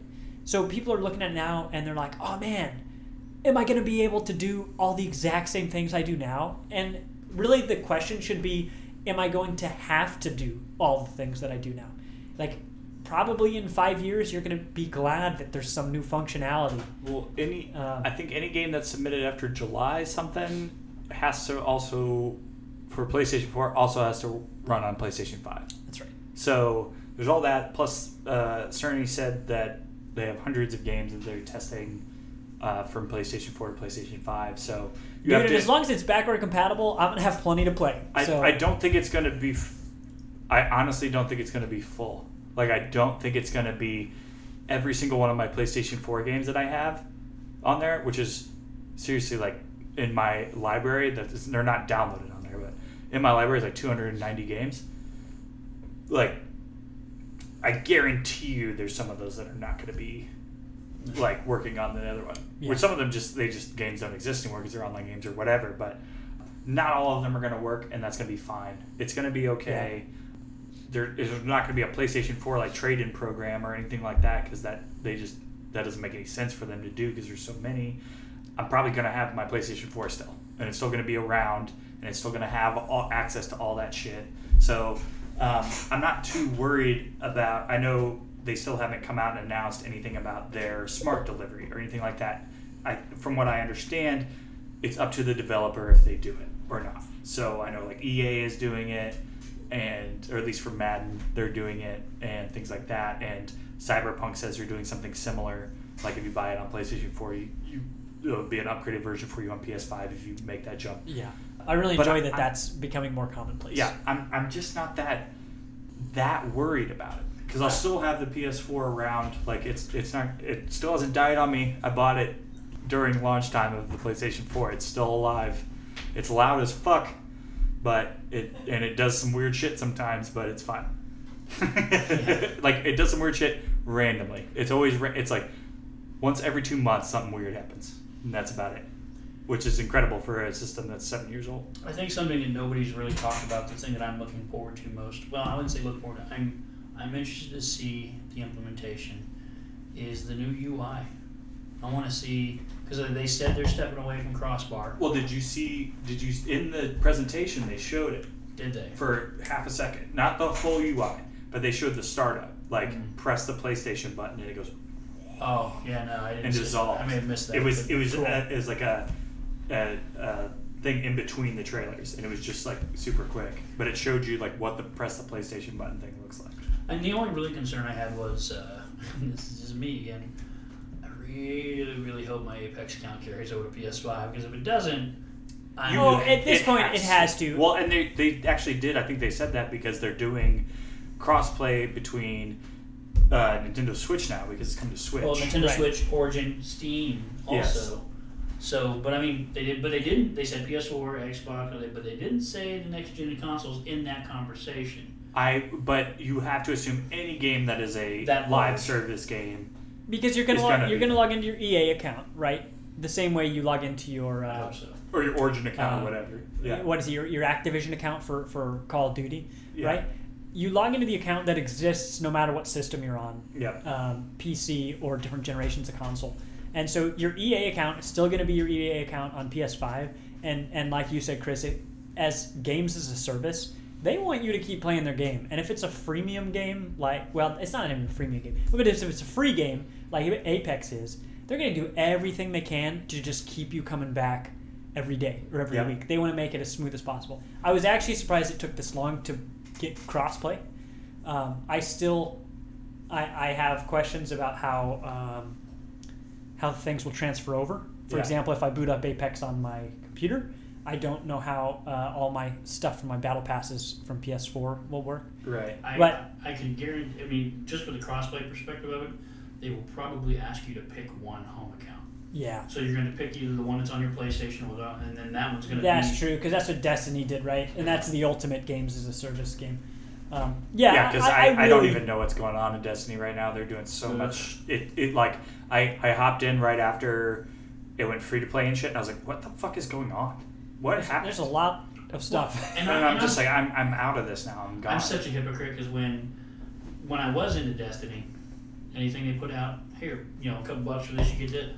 I'll buy it. I'll buy it. You know, and then they did another big expansion, and they said, well, it's going to be this much. Okay, I'll buy it. And that was the one that right before, right after they did that, Destiny went free.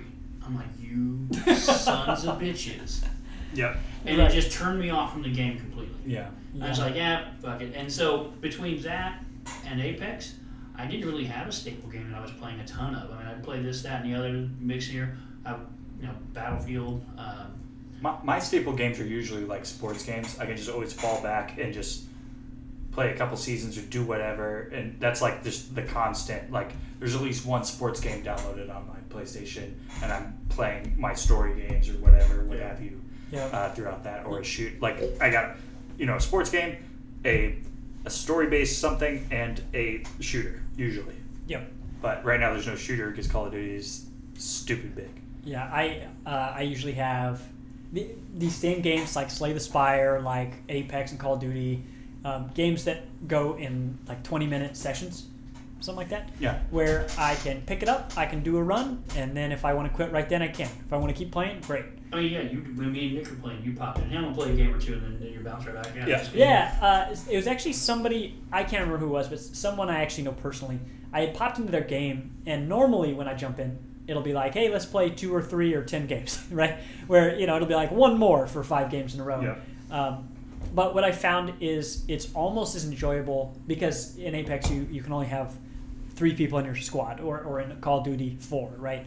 Um, if there's one extra guy on, you're like, well, this stinks Yeah. because somebody's out. Out, or yeah. or let's say in Apex, which has a three man squad, if you have four people on, either you do three and one man's out, or you do two and two, and each squad is dealing with a random teammate, right?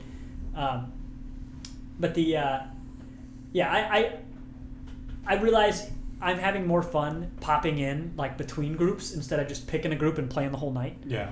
um, because you get different vibes and some people pop in and out. And by the time you know you're running with a uh, two stack and then the one that you were with before one person gets off. So hey now you have a three stack. Yeah. but yeah i'm really enjoying just popping in and out. And crossplay is really really wonderful for that. Because now you're not just uh, only playing with ps4 people you're playing with anybody who's playing the same game as you So I wonder how that's going to translate, since it is a first-person shooter, to console players playing against PC players. probably the same that that It happens uh, on Call of Duty. yeah they Get wrecked by face or they, PC they players. will generally try to match you with people who are like you. So if you have one guy who has a keyboard in a squad, uh, in your squad, they're going to try to find squads that are like yours. You know, Mhm. maybe three out of four are on console. But honestly, after picking up, like I played a little bit, and I mean a very, very little bit of Apex on PC, uh, but doing crossplay on Call of Duty with a teammate who uses mouse and keyboard, and then playing against people who you can tell are using mouse and keyboard, I am doubling down on my idea that yes, playing with a mouse and keyboard definitely gives you an advantage, but if you're not good at the game, you're not going to be good at the game. You have to have good fundamentals, the same way it would be with a fighting game, the same way it would be with a real time strategy or a MOBA. That if you can aim better, cool. But if you have bad fundamentals, if you sprint around the corner every single time, you're going to keep losing. I thought- I think a lot of people they have this idea that if they just had better hardware, they would they could be a top player. And I'm like, man, you got a long ladder to climb before you get That, top. that's something I loved about Overwatch is I played Junkrat, and Junkrat thrives if you fucking get in there and just fuck around. Like just get in there, shoot shit at people. Mm-hmm. Doesn't matter if you die eight times. Your whole job is to fucking hit people with your grenades, hit people with your your little mines. Get in there and fuck shit up. and even That's when you die, you, you point. explode. Yeah, right, exactly. It's the whole fucking point of that character. So I really enjoyed that. And actually, when I was just even thinking about it, I was like, I should maybe re- reboot, reinstall some uh, some uh, Overwatch. I haven't done that in a long time. It's a fun game. Uh, well, hey, relevant to this, and I'll make this quick. Uh, I got tired of not finding people to play with on PlayStation. I used to play Overwatch for was for a long time, and I really enjoyed that game. But you don't want to play with randos because random people are jerks. They're they're real toxic, Yeah. and uh, it really takes the fire out of, or the wind out of your sails. But what I uh, did, I hopped on PC, and there are a couple other people who used to play on console like I did, and we hopped over to PC because that's where the people are. And I'm learning. I'm like, man, I thought I'd have trouble picking up mouse and keyboard because I haven't played a keyboard shooter in like ten years. Uh, but it's it's fundamentals, man. Like that stuff transfers over. You'll you'll get used to mouse and keyboard. yeah. Um, Um, so, along with the PlayStation 5 announcement, of course, that was at the end. I just wanted to kind of get everybody's thoughts about it. There was a ton of game announcements, um, and we'll, we'll start with the that were shown at the PS5 event, and we'll get into some maybe that you haven't heard of um, or that were more recent. Normally, on on these type of shows where I do like a month um, a monthly gaming podcast, I'd go through all of the games that are coming out that month. Uh, but seeing as we're recording this at the end of the month, we already know because we're- already got them. So, um, Spider-Man Miles Morales It's my number one. launch window. Now, from what I understand, there was all this weird miscommunication about what this game actually is. Insomniac or Insomniac Games cleared that right up. They said um, it is a standalone game. And uh, Jason, uh, Jason Schreier said it is uh, on par with a Lost Legacy from Uncharted. So it's probably gonna be a 30 40 dollar game and be a full fledged game. Like even though it's 30 or 40 bucks, it's gonna be a full fledged Spider Man thing. You're gonna have access to all of New York. It's just different time, different character, all these kind of things. So uh, that should be that should be really cool, and it's and it's launch window, so you can expect it right after you get your PlayStation Five, which is something that we're going to get into as we're going through this. This launch window is insane, man. It is crazy what you're getting because I remember when the PlayStation 4 came out, the only game I purchased for it was NBA 2K because that was the only game that was out at launch that I was like, I want that. I didn't want Shadowfall. What was it? Uh, Killzone Shadowfall or Oh, whatever it was. I got Destiny. That's all. I Yeah. Well, then Destiny came soon after, but it was like the, I still remember, like I said, six games were on the shelf when I bought that. But it seems like this time around, as this generation starts, and what gamers are expecting from these consoles, you're going to have access to a lot more great games right away, rather than doing the whole thing of the oh it's it's the launch window and all these games suck. Well, I mean, I thought Yeah. like, I thought to myself, as long as there's three games on the shelf that I want from launch, I'm good. Which there, there's more. There's more than that. There's not, way not more a than lot. that. I mean, for me, not a lot more. I mean, I think my top three are obviously Spider-Man, yeah. Solar Ash, um, Horizon. Well, Solar Ash is actually 2021. It's not launch. Okay, so then so then Horizon, and of course Cyberpunk. So I mean, I, I may not even get Cyberpunk on PS4. I may just get it on. PS5. That's what I'm thinking about doing. Is like a game Yeah. like that. I want to experience it in all of its glory. So I'm thinking Yeah, about and just also that jump. that seems like a day one thing. I wouldn't even. Oh, well, when does Cyberpunk come out? November Uh, 2nd. tentatively. Okay. on and, November second, I think. and what's Yeah. what's the date of the PS5? There is none. Oh, I, It's a good guess. But I th- it's, I thought it was they're holiday saying they're saying it is holidays. but okay, it's a So it's just holidays. It's just a Holidays. window. Yeah. Yeah, yeah. Holiday window. So sometime in November, sometime in December. And- if and- I have to wait a month to play, um, to to play Cyberpunk, I think I'm okay with it. Like if, if if it's December when when the consoles come out and Cyberpunk came out in November, you know I might pull the trigger and just buy for PS4, especially if there's a upgrade for PS5 like Mhm. right away. But if I have to wait, it's fine. And price, shrug emoji.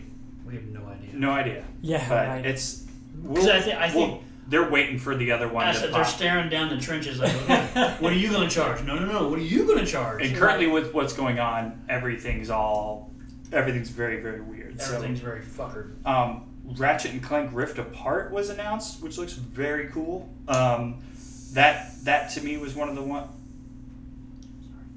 that to me was one of the ones uh, that I definitely when I saw it, I was like, oh yeah, my PlayStation Four cannot do that.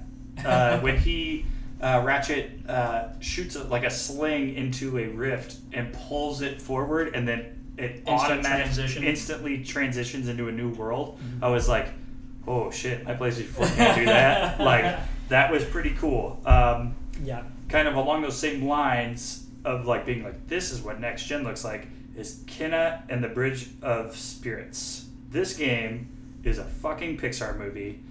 Uh, like a it, getting Kubo and the two strings vibes from it. It if you haven't seen Kena and the Bridge of Spirits, look up this trailer. This to me is the one that shows off this is why next gen is a thing. This is why you need why you need this is for things that look like this. Like I'm you could say that Ratchet and Clank the last Ratchet and Clank, right? Looks like a Pixar movie. But this takes it to another level where it like just little little nuances in the animation where you're just like this is a fucking DreamWorks movie or something. Like it's it's wild what they're able to accomplish with it. And and it's um the the, the makers of it shit I, w- I wish I could remember the name. Insomniac. No, no, no. For what? For uh, For Kena and the Bridge of uh, Spirits. Oh yeah, I'd have to look that up. Um, it, they're uh, two brothers. Um, uh, That's uh, also two, two brothers of color, and they are have backgrounds in animation. So that's where they they started off in animation world and are now making this video game. It looks incredible. Looks like sort of Pikmin stuff's going on with like these like little critters running around. Uh, very like I'm getting Zelda vibes. I'm getting Pixar movies. It's It, it, it, it looks like what we've been waiting for on Beyond Good and Evil. but even th- yes, yes, more like old Beyond Good and Evil, where like three. But we, Act- we, three, never, we never got the new Beyond Good and Well, Evil. it's still coming. That's I think is also a PlayStation Five game.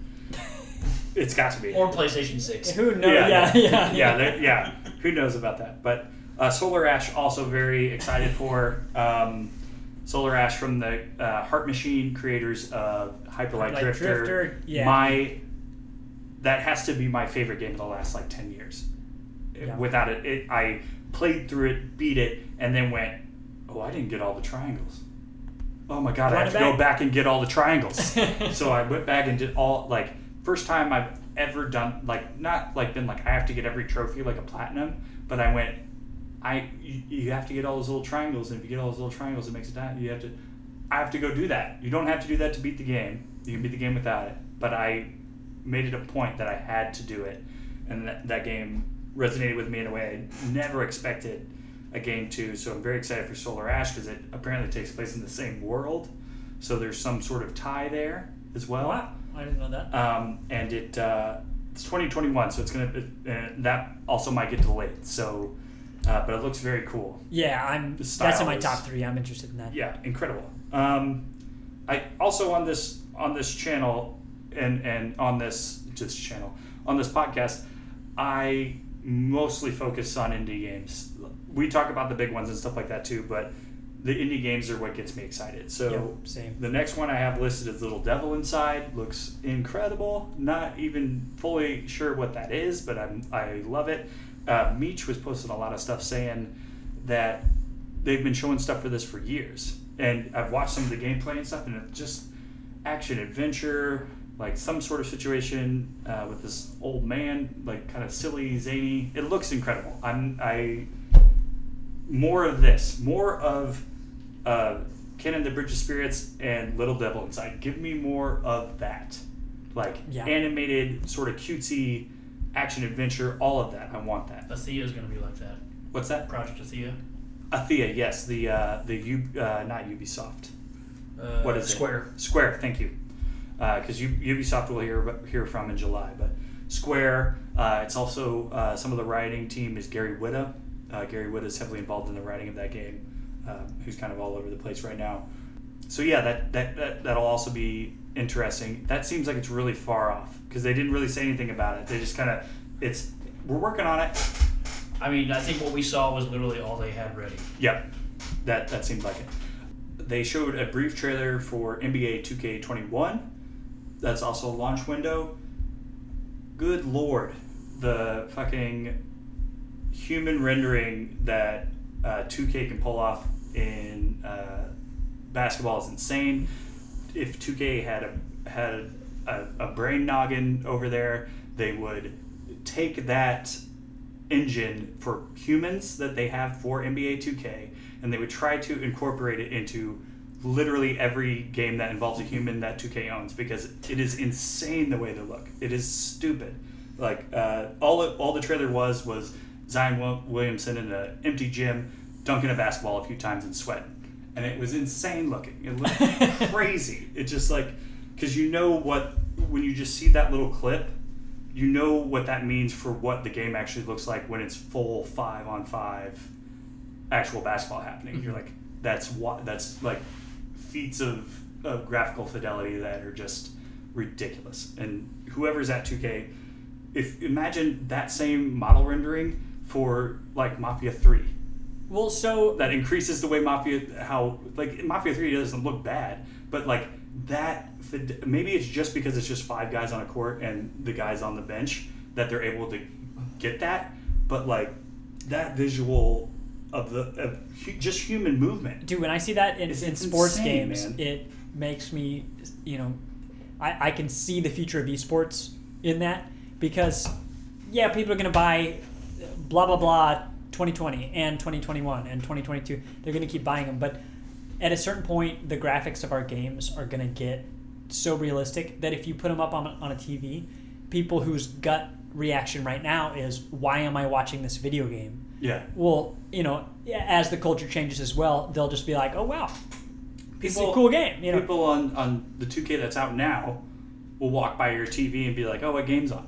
That's why it's insane that Right. it looks so good. Well, Like, can you imagine? I mean, you, you don't want to think that there'd be another lockdown anytime soon, but when lockdown first started, uh, you had a lot of, especially basketball um, teams and players, Oh, looking for ways to Mhm.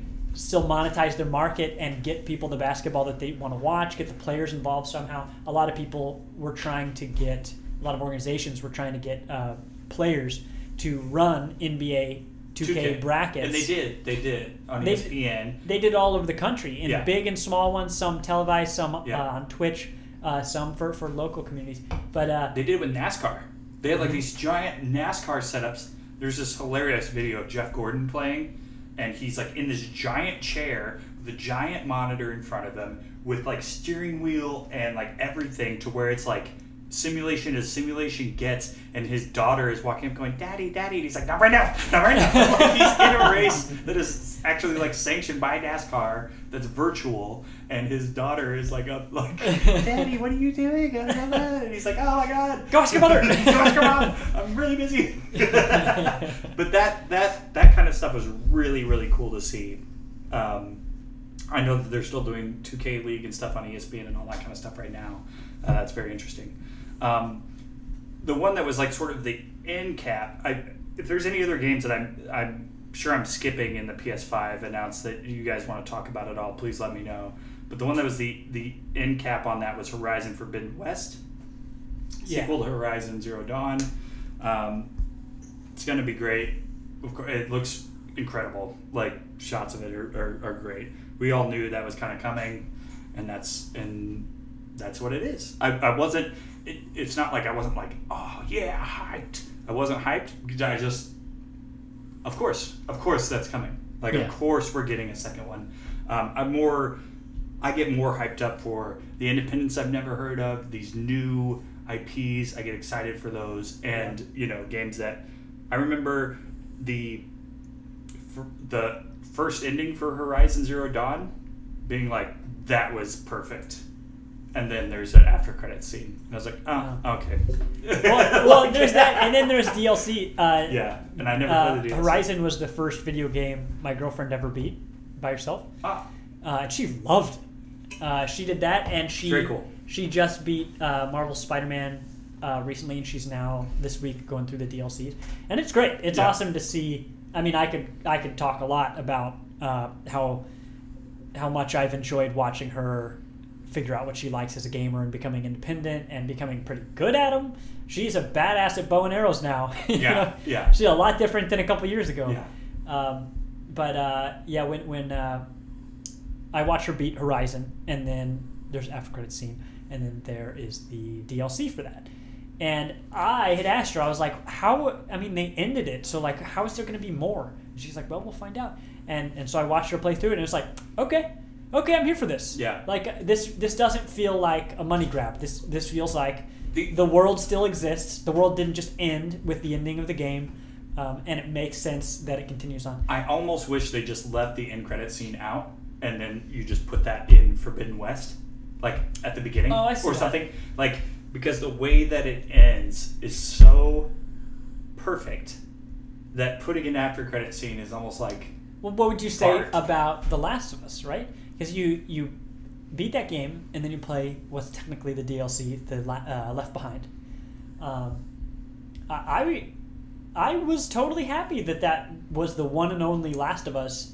And then when they announced the second one, I was like, well, I'm still excited. But also, if you guys had But just you know, you only sort done of that know one, because the way they end it, you know there's more to the story, and the DLC is a is a like prologue to Mhm. what you played in the first one. So it's it's a little different. Yeah. Whereas I don't know. I will say it's nice to have this conversation because those are both first games in a new IP, Yeah. and new IP is just great because, like, yeah, you got staples that are around for a reason because they're good, successful games, but having brand new stories is so refreshing. I mean, the new Ratchet and Clank is Ratchet and Clank like 15, Yeah. but it's going to be good. It's So there's great. not really a knock against it, but it's really refreshing to have new stories like The Last of Us One, like uh, Horizon, even like uh, Marvel Spider-Man, even though Yeah. Spider-Man's existed forever. Yeah. So yeah, I, I'm looking forward to new IP, um, but also it, it's nice to have these ones moving forward. I will say uh, this wasn't on the reveal list, but that Cyberpunk 2077, I love that that's the first of its name. Oh yeah, Um, that's like it's its own. I would thing. say uh, I'm the most excited because there's so much we don't know. I have that at the Well, very. well, I have that at the very end because that was. they did Sorry, a, sorry. They did a video. I'm of that jumping today, ahead but here. You're okay. Uh, Um, oh, I would say um, the I think the only other one that From stuck PS5? from PS5, uh, Hitman Three is cool. I Oh, liked yeah. Hitman One, but I even though I bought Hitman Two, I, I never really played it. I will say I wish I had people to play it with, which now is much more likely than it was at the beginning of this generation, for example. Uh, I, so I think game. Hitman It's- will you be can have cool. a lot of fun with those. Uh, I'm excited to see a Demon Souls remake because um, part of my struggle getting into the Dark Souls and Bloodborne genre is that I missed the boat when it first happened, and when I went back and played some of the older games, boy, they sure felt like older games. Yeah. Um, so I'm looking forward to Polish on Demon Souls. I've never played that game, uh, but I'm also looking forward to Deathloop, which Oh, yeah. I didn't realize until Arkane. someone else pointed it out. It really looks like Dishonored. Well, because it's arkane too. Oh, totally makes sense. I didn't Yeah. realize that. Yeah. Okay. Um, they know what they're good at. I'm actually I was ex- more excited for the the very first trailer that they released for it, which was at E3 last year, I think. I was more excited for it then than seeing what the game actually is. I'm actually not very stoked on it, uh, but I'm I'm probably wrong because Arcade makes good games. I liked Prey a lot. I Uh, I, so- I almost wish I, I kind of agree with you on there. I almost wish I had somebody I could just watch play those games, uh, so that I could experience them, but not have to. Play I thought it was going to be more of a narrative thing, and it's it which yes, there's a narrative going on, but it seems like there's a multiplayer aspect with two players playing against each other, and it's a run based thing. I'm Oh, I'm just I'm kind of I don't know. what, what? Am I mixing up two games? There's the one, it. There's the one where it's like the assassins, and then there's the one where There's a, It's like a one v one multiplayer game where you fight and then it's like round over and you restart and you watch your former self go do the same thing he just did. But now you you're thinking I think you're thinking of a different. You're thinking that's a that that's a shooter. That's a shooter. Well, game. it was also in the reveal and I feel bad now that I can't remember what that was. What that Um, was so this is based off of the game uh, that Arkane canceled. If you can, uh, go to NoClip on YouTube and watch the history of Arkane Studios. It's a super awesome documentary about how Arkane Studios came about, what they did. A bunch of they did like three games that never got released, but subsequently influenced Dishonored, Dishonored Two, and Prey. One of those games is a shooter, uh, which a lot of it, it has to is in Deathloop, uh, and they also worked on a Half Life game that was nearly finished that never came out. Uh, it was pretty much done, and it never came out. So, but go check that out. It's a very very cool documentary, uh, and they're gonna eventually release ones about Dishonored and Prey, and most likely about Deathloop as well. But was there any any, any other ones Um, that you saw in the PS5 reveal? Resident Evil 8 looks There- pretty cool. Oh, Resident Evil Eight. Yeah. yeah, that looks very cool. Spooky. Uh, Dirt Five. I, I like racing games. Dirt yeah. 5? Dirt Five. I don't think I saw that. Yeah, they've got a trailer out. It looks it looks like a lot of Gymkhana mixed with Dirt Rally mixed with. It's almost like they looked at every racing game and said, pick the good bits, slam them together. Dirt Cool. Two or Three was free. Yeah. Right? Yeah, Dirt Three Um, was free recently. Yeah, and I, I haven't. I still I started it up, and then something else happened, and I I didn't actually end up playing it. But I need and to. uh, it's not coming out till next year. Pragmata. I'm interested in that. I don't know much about it. Oh, So Okay, yeah. You mean the uh, um, I- the Capcom, Capcom's Yeah. answer to Death Stranding? Death Stranding? basically, yeah. Yeah, it looks like James Cameron and Kojima got together and just what? I watched that and I was like, I think I feel ways about this, but I'm confused. Um, Ghostwire. Ghostwire Tokyo. I, so I thought that was gonna be like a third person um, horror game, and that's not at all what that is. No, no, it's it's we- it's weird. it's weird. It's weird in a way. Like when I when I first saw uh, Bayonetta, the first time I saw Bayonetta, I thought it was I played it and I thought it was extremely strange. But of course, you immediately get addicted to the gameplay. And I'm, I'm hoping Right. something like I did get something saying a lot, you know. Uh, but honestly, yeah, I mean, like I was telling Chris before that right now, at least coming between now and PS5, I mean, I Cyberpunk and Ghost of Tsushima. That's about all I'm looking forward to. Yeah, I'm really excited about Cyberpunk. And Ghost of Tsushima. Well, I'm gonna have a Yeah, bunch to Ghost- play going Ghost into great. this holiday season. I, I, I gotta finally pick up Control. Um, it'll probably go on sale again, but Control I want to play from last year. I want to play Outer Wilds and Outer Worlds, both from last year. Um, Don't get uh, Outer Worlds on Switch Why is that? because it's straight doo doo butter. Oh, It looks really bad. that's a bummer. it's That's a real bummer. really bad looking. You heard it here first. Yeah, you heard it here first. Uh, it looks so bad. I like tried to just watch. I was like, I actually want to see what Outer Worlds looks like on Switch, and I watched the YouTube video and watched it for two minutes. I was like, this looks I'm out. awful. Like they just, it just the Switch can't handle it. Like, Yeah. why even make the port if it's gonna be this muddy in like? They fucking put The Witcher on it, and I also like watched that for two minutes. It's like, ooh, no, not the way you want to play that game. And I also wonder what those games will look like even further on Switch Lite. I Yeah. mean, is it even going to be even worse? Yeah. Because I mean, Just not the way to do that. I don't think. I had a question for you guys. Ooh, okay. What uh, what franchise that you played on PS4 that you really liked that you haven't heard an announcement for PS5 you'd like to see a sequel to, or like, or, or basically just you'd like to see what the PS5 can do with that franchise. I think my biggest one is just because I was impressed with it on PS4, is I want to see what they can do with Tomb Raider on a, on a system that It's a solid franchise, man. I, I didn't expect to care so much about that, and then I played whatever the first one was in the And then trilogy, yeah. and I was shocked at how much I liked it. I mean, Well- actually shocked. Well, I'd say, I'd say because I, I, I, when I talk about it, I constantly draw comparisons between that and Uncharted. Mhm. While the gameplay and controls are just a little different, um, I think Uncharted is a little more fluid with the controls, and Tomb Raider is a little more predictable. But I mean, presentation wise, uh, they they're both phenomenal. And, Yeah. And I and we'd be stupid not to expect an Uncharted on PS5, obviously. But I mean, I'm I'd like Some to sort of spin off something. yeah, and I Not know- a Nathan Drake, but something. well, I well if, if they do, if, did you play the whole trilogy? No, but I'm not worried about spoilers. Okay, so if you played the trilogy and the very the third one, the final one, no, there's four. well, three and a half. You want to call it? You, Well, but then three and a half. no, Lost Legacy, but then there's Uncharted four. Mm, well, okay, but okay. I'm, I'm sorry. I'm thinking of the uh, Tomb Raider S three. Yes. Yes, Uncharted S. Oh, okay, Yeah. okay. Yeah, yeah, so- I thought you were trying to pretend that No. Uncharted 4 didn't exist. No, okay. I'm but like, no, that's so- a hot take. But at the end of Uncharted Four, what, what do we see? We see Nathan and Anna's daughter Right. take up a strong interest because you end it playing as his daughter in her room. I would like to see that carried into PS5. Right.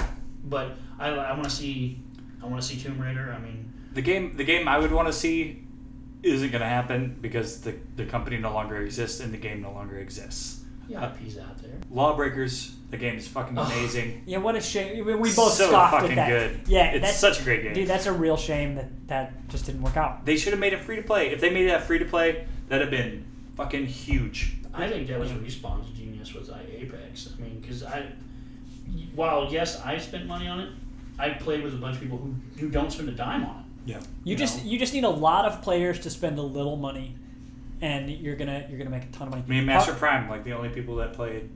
right. Lawbreakers. I, I saw Master Prime. Uh, I saw so clips. Cool, man. The, the so only cool. coverage of that game I ever saw, like full stop, was Master Prime's clips of him, you know, wall riding and just going fast as hell, jumping around. so and I'm like, this looks amazing. And then fast forward a few months, and it's like Lawbreakers It's has over. 30 players online. They're shutting down the servers. I'm like, what? And How even- could that be? And that sounds like it even did better than Anthem. Kinda. Uh, Um, so- but yeah, get, getting back on tracks here. Sorry. No, it's fine. Uh, I, I enjoy this. Um, there was Oh, a- well, well, hold on. My, my low hanging fruit joke. Oh, that's right. To your, Oh, your oh, to question. his answer, This is a guarantee. There's there's no doubt that this is going to happen, but it's God of War. I I, I can't yes. wait for that next what was, clearly. What was the? It was like God of War, but it came out before. What was it with the chick? with the. Uh, Heavenly Sword. why haven't we seen another one of those? Like, I mean, Uh, oh, there's a company. Uh, I, I think the company's not. they're doing other things. Uh, they're. Uh, I remember it coming. Hold on. Yeah, because Heavenly Sword was a release title on the PS3. and it was fantastic. It was great. It was really short, but I, I think that's what inspired God of War, because God of War came shortly. What, maybe a year? That's Ninja after? Theory. They're Oh, doing forget, Senua's yeah. Sacrifice and all that. that's right. So that's what they're on. Now. Speaking of ninjas, I'd like to see what Team Ninja does with Dead or Alive on the PS5, because they're always pushing the graphical envelope. But we'll see. Anyway, continue on. Um, so there's a bunch of other announcements. Uh, a couple that I just wanted to run through really quick that I got to play some. Uh, so when they were doing this Guerrilla Collective, Days of Play, all these other things that were popping up a, a week or so ago, uh, Steam did the Steam Games Festival, and they released demos for a bunch of these games.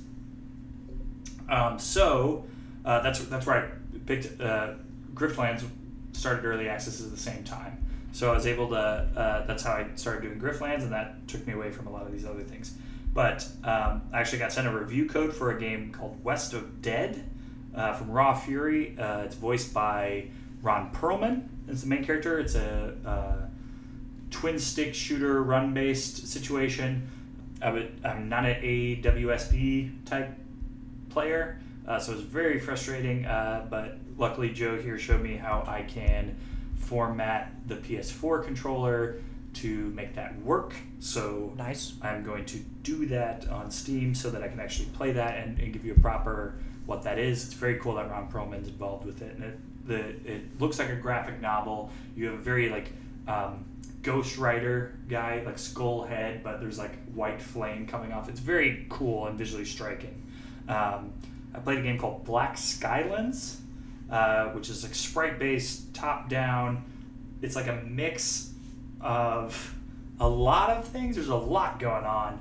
Um, it is like a far- farming sim, sort of. Uh, you have to. You, it's all takes place in like um, steampunk world, sort of. So like there's airships and all these things. And you have an airship that is destroyed by these people that were demanding more food, sort of like a Bug's Life. If you remember the plot of a Bug's Life, uh, imagine the bad guys as the grasshoppers and the ants. You're the ants. So you need to create more food. They you don't create enough. They destroy your ship. So you have to rebuild that. But you also have like an airship that you're on. It's also a twin stick shooter. You have a grappling hook. There's a lot going on. Very cool looking sprite stuff going on there. But I just wish it felt better.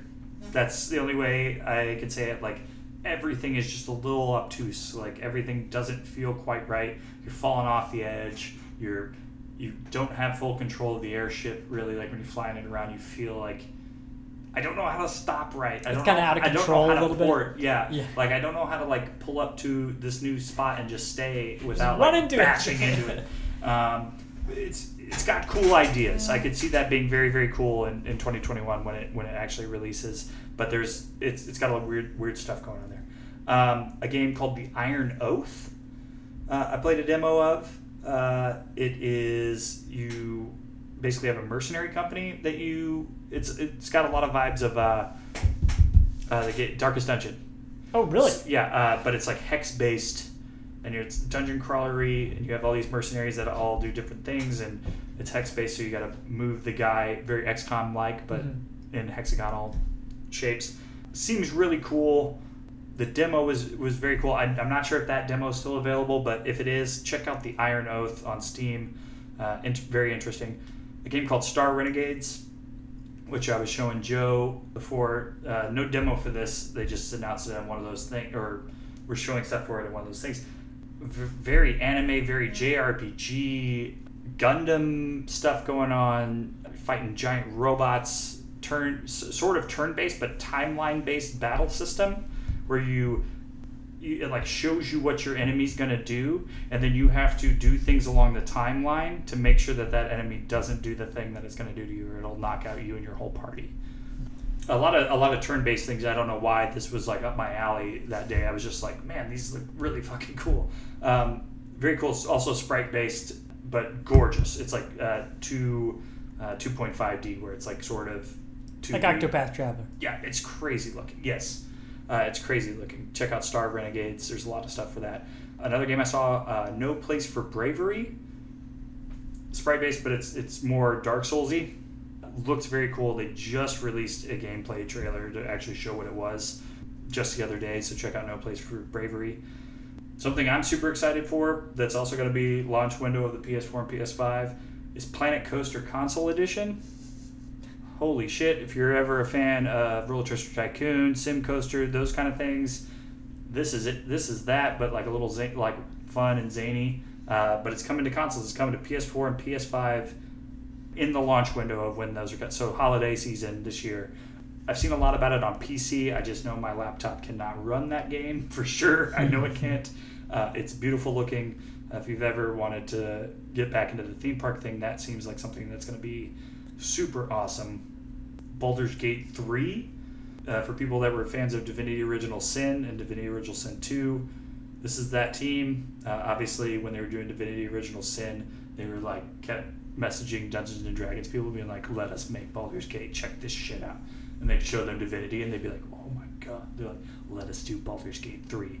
They're letting them do it. It looks crazy. They're trying to put beta out in August, so I have to get a like a full fledged gaming PC in August, uh, or by August. It- Like in Divinity, you would have conversations, and all these things would mean like very Dungeons and Dragonsy. But in this one, it like zooms in and has like basically a cutscene level of like conversations with people, even though you're choosing what to say, and like it looks fantastic. They did a full like gameplay thing of it just the other day. So uh, check out Baldur's Gate 3. It looks really cool. They're making a, a fourth Crash Bandicoot finally. It's been how many years? I mean, they've made a fourth one, but this is actually named four. They did Warp, Time Warped or whatever, and then a bunch of two other Mhm. spin off ones. Well, but it- Crash Bandicoot 4 is coming. In their defense, they've been busy with The Last of Us Two. Oh, well, no, it's, well, it's different different people. But Oh, it's not. Yeah. It's not Naughty Dog anymore. Okay. no, no, no. No, it's like the developers also need a break. Like they're Yeah. they're programming for a while, and like, oh man, we just we just give us some And Crash then, and Bandicoot. And then some killing in it. What about Crash Bandicoot? man? Yeah, Everybody gonna make one same same people that did the N. Sane trilogy. So if you enjoyed that, um, imagine that. Plus, it, the only my only knock is it looks like fucking Ratchet and Clank. Like they're it looks like they're taking a lot from that, which is to me a little bothersome. But um, I'm not going to judge it too hard about it. Marvel's Avengers had a big thing yesterday.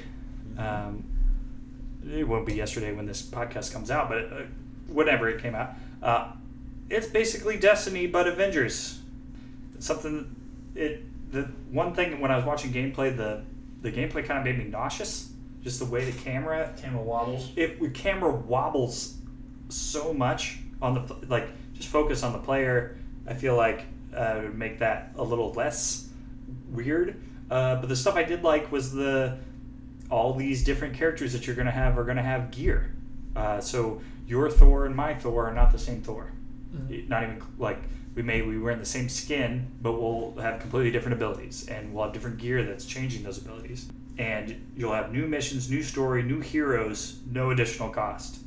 Uh, the only things that will cost things is it sounds like skins. It sounds sounds like costume kind of things. Like if you want a specific Iron Man from like the movies, All you're gonna pay three dollars or whatever for it on the marketplace or whatever, you know. So um, that seems cool, but it is Destiny as fuck. Uh, I, I heard a lot of people say this isn't exactly what they want.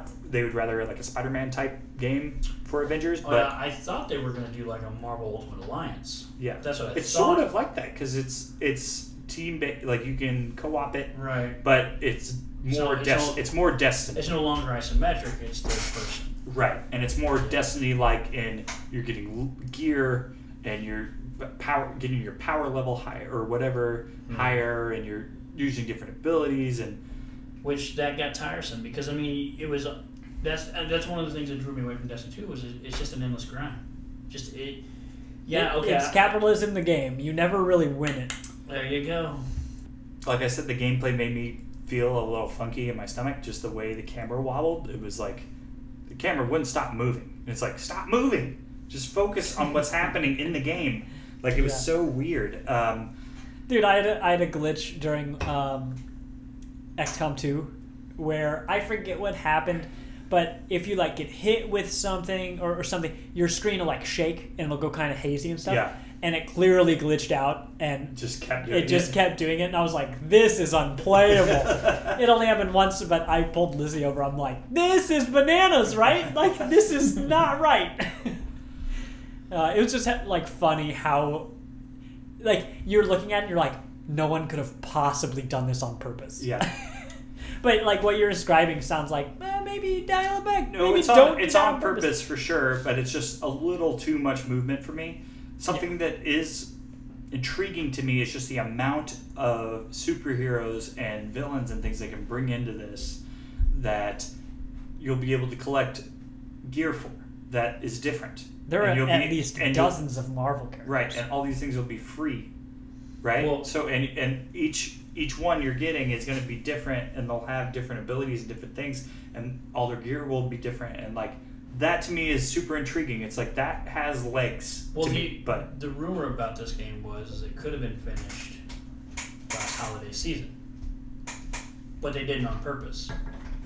They waited until the acquisition of Fox, so that they had access to all characters. I don't know if that's true or not, Well, it makes but I mean, they may have they may have purposely slowed it down so that once the release date came out, they could add all these other characters. Because I mean, yeah, they've already had enough of their own without the Fox license, but now with the Fox license, they've got even more characters. Because there's you know how many kids are going to want Wolverine exclusively, right? Right. So yeah.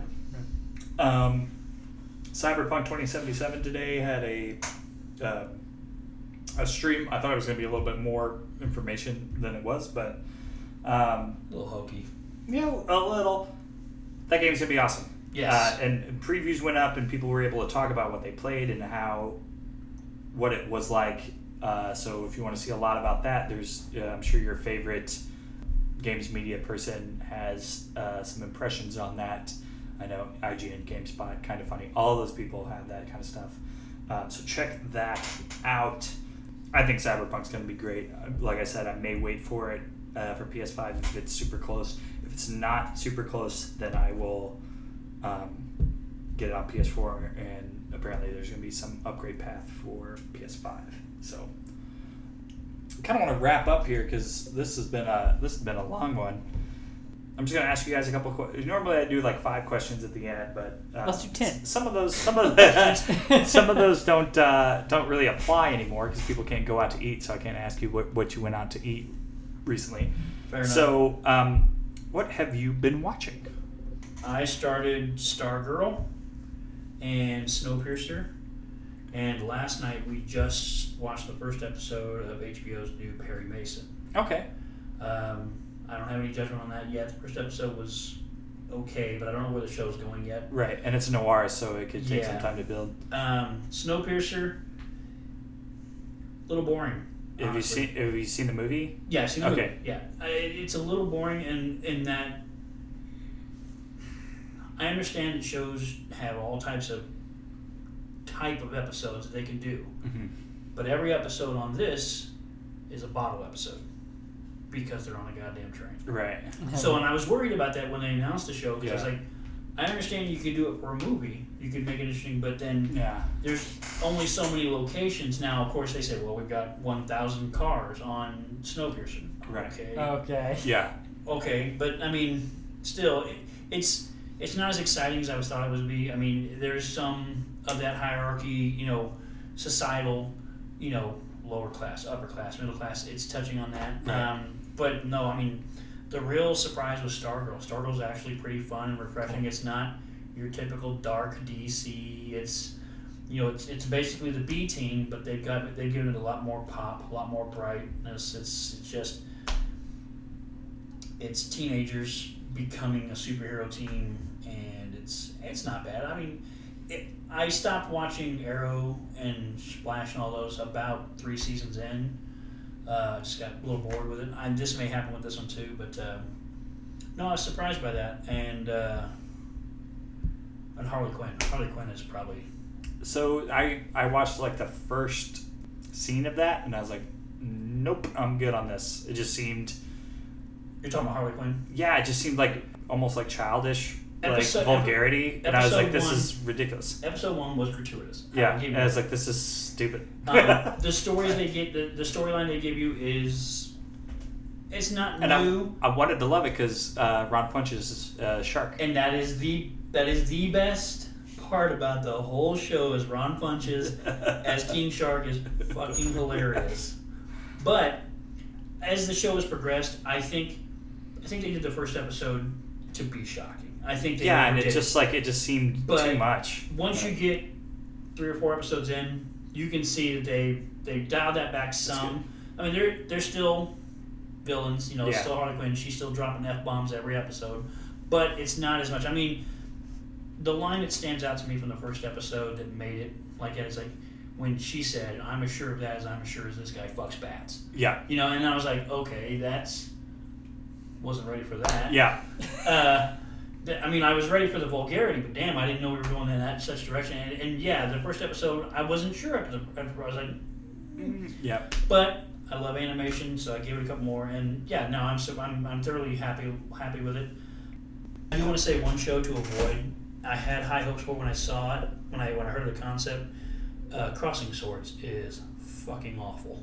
Oh, the Hulu show. It is. Yeah, it and, didn't look And I, the concept was great to me. You know, you know, vulgar mouth, the the design of the little people The, toys, like Playmobil toys. Right. Yeah, and then the concept. Was, but if you just the first episode alone, the dialogue is so forced, and so it's worse than the first episode of Harley Quinn. oof. So Forced vulgarity is so avoid vulgarity. crossing swords unless you just got to have your f bomb fix. Actually, I, I tried to watch the um, the other show on Hulu, the um, um, Rick and Morty one, and I didn't get into that either. Other planets or, or what? Oh, uh, uh, solar opposites. Solar Op- I didn't get yeah, into it I, either. I was like, meh, nope. You know what killed it for me on that one? It's just it didn't feel like it was as good as Rick and Morty, Yeah, and I It's knew like, it came yeah. from the same brains. yeah, So I was just like, yeah, This isn't- because I look forward to Rick and Morty episodes for how smart it was. That's the reason I love Futurama. Futurama, as goofy Right. as it is, was fucking smart. right.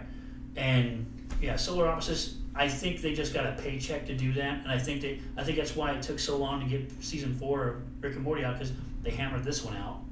It came out complete for a season, and then we get a half and half season of season four because reasons. Right.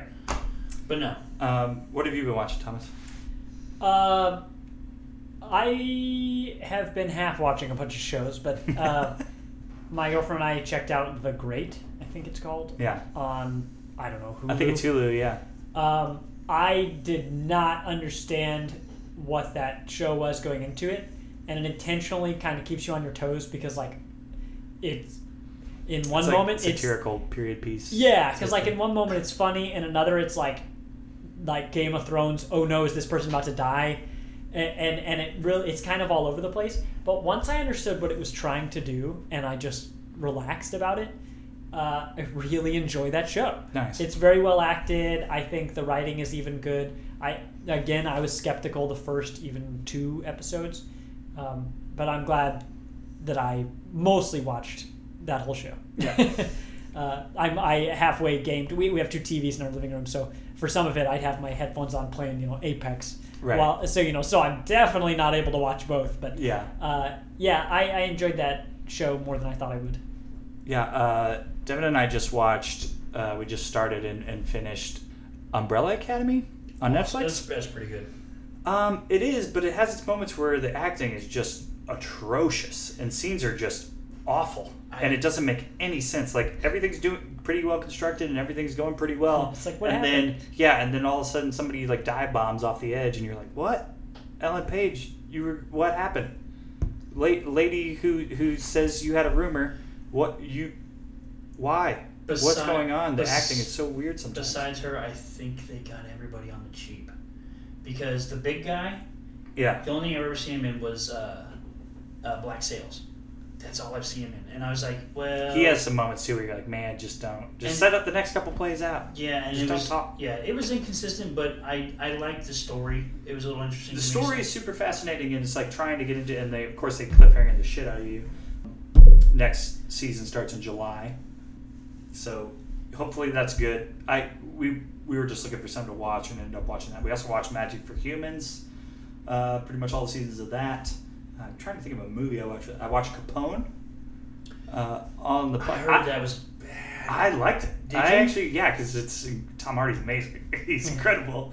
Uh, it's not. It's not a. It's not a mob movie like you would think it is. It's about um, Capone losing his mind uh, due to his brain rotting away from syphilis. So um, that actually happened, uh, and it's interesting. It's like a portrait of a man losing his mind, uh, and Tom Hardy does an incredible job because that's what he does. He's a great actor. uh, but it's not it's not like your typical mob movie. And that's I, I can't think of any movies or anything that I've really watched. I will say but- something that I'm getting ready to add because I just got notification that they just dropped the first three episodes of the next season. Yep. Doom Patrol. That should be up by. Oh, okay, tomorrow. cool. And Doom Patrol's awesome. Yeah, I've heard that's good. Uh, it really is. Um, I'm ex- somewhat endeared because I'm glad to see Brendan Fraser getting work. Is he Oh, in yeah? it? Yeah, Brendan Fraser voices Robot Man. Oh, nice. And so oh, the, okay. yeah, and so Doom Patrol is vulgar. It's Yeah. not Harley Quinn level vulgar, but Okay, it's it's mostly most of the vulgar comes from his character and uh, uh, oh what the hell's her name Diane Gutierrez's character who is she she has an interesting character in Doom Patrol I forget I think it's Crazy Jane yeah that's her name Crazy Jane she has like 63 personalities and each personality has a different superpower Okay. so she switches on the fly dude it's crazy Interesting. uh, then there's the uh, Elastic Woman. Uh, there's the guy who's not there. He's like living energy. But uh, it's really good. It's it ties in a little. They they share the same universe as Titans. I don't know if you guys have watched Titans. Um, and they're loosely sharing with other DC properties. They'll mention a few things, but like they'll talk about Batman. DC's just so, so all over the place. I just It don't really know and you know, at this point, I've given up on continuity with them. I'm just trying to enjoy whatever they're putting out. yeah. Yeah. But uh, Uh, speaking of which, which we failed to mention, there was a leak that um, the the um, Rocksteady game is going to be um, Suicide Squad. I saw that. I saw that yesterday.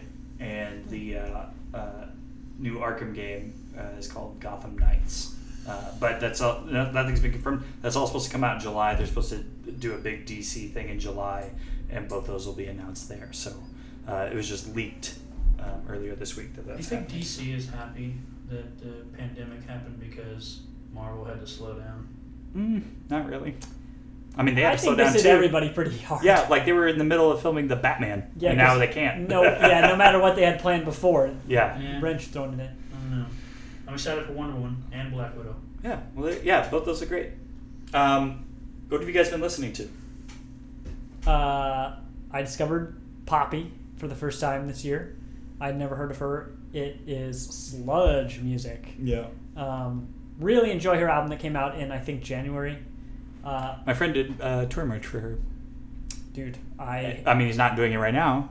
Uh, Well, because yeah, people obviously. won't wear their masks, but um, yeah, Uh, we'll get back there. really enjoying that album. I've you know every few weeks I'll pop that back on. I'm like, man, I really enjoy this. Uh, I like that. Uh, Phantogram had a new album this year that I liked a lot. Phantogram is one of my more favorite artists. Mm-hmm. Um, as far as albums go, I think it's their strongest from start to finish. That's good. Um, I like the one they did with Big Boi. Yeah, Big Grams. yeah, Big Grams. Yeah. Uh, I yeah, I, I really like that stuff. um, and then uh, my other one would be Dua Lipa, who I had Oh, never yeah, heard of I've until heard of this. She's uh, not bad. She's not bad. dude. Um, a friend of mine recommended. She, she was just like, "Hey, this is the best pop album of 2020," and I was like, "You know what? If it's something my girlfriend and I can listen to together, I'll check it out." And so I checked it out, and I was like, "Dude, this is like banger after banger." this thing's great. So I showed it to my girlfriend, knowing that if she liked it, she'd put it on repeat all the time. And so she did. And so now it's nice because, you know, when my girlfriend likes something, like if she likes an album, she'll play it from start to finish, yeah, and then she'll play it again. yeah. And um, and I can't really do that, but I know that if if I can find music that we can both enjoy in the car together, hell yeah. Yeah, It's a I, victory I had never heard of of it before until Jake Wells was on the show um, a couple episodes ago, and he he would he talked about her, and then now I can't stop hearing about her. It's So, really good. I'm I'm nose deep in Run the Jewels. Run the Jewels. I mean, they are that album's on repeat. The only other thing I listen to, uh, I mean, I listen to everything being a DJ, but um, I've really been impressed with uh, someone that I knew about, but I didn't know she was putting out a lot of music. But she does it independently, so she doesn't put out albums. She just puts out single after single, throws them on YouTube, and that's uh, Snow Tha Product. Oh yeah. Oh yeah. She's awesome. Uh, I mean, her. I found her through uh, the Hamilton mixtape. yes. Yeah. That's right. Yeah. So, uh, um, so I added all her. I mean, I got all her albums up. I got uh, well, I shouldn't say albums. I created a compilation compilation album to put on the server for everybody. But uh, I mean, she, yeah, I mean, her her lyrics are clean. They're under. I mean, it's it's not.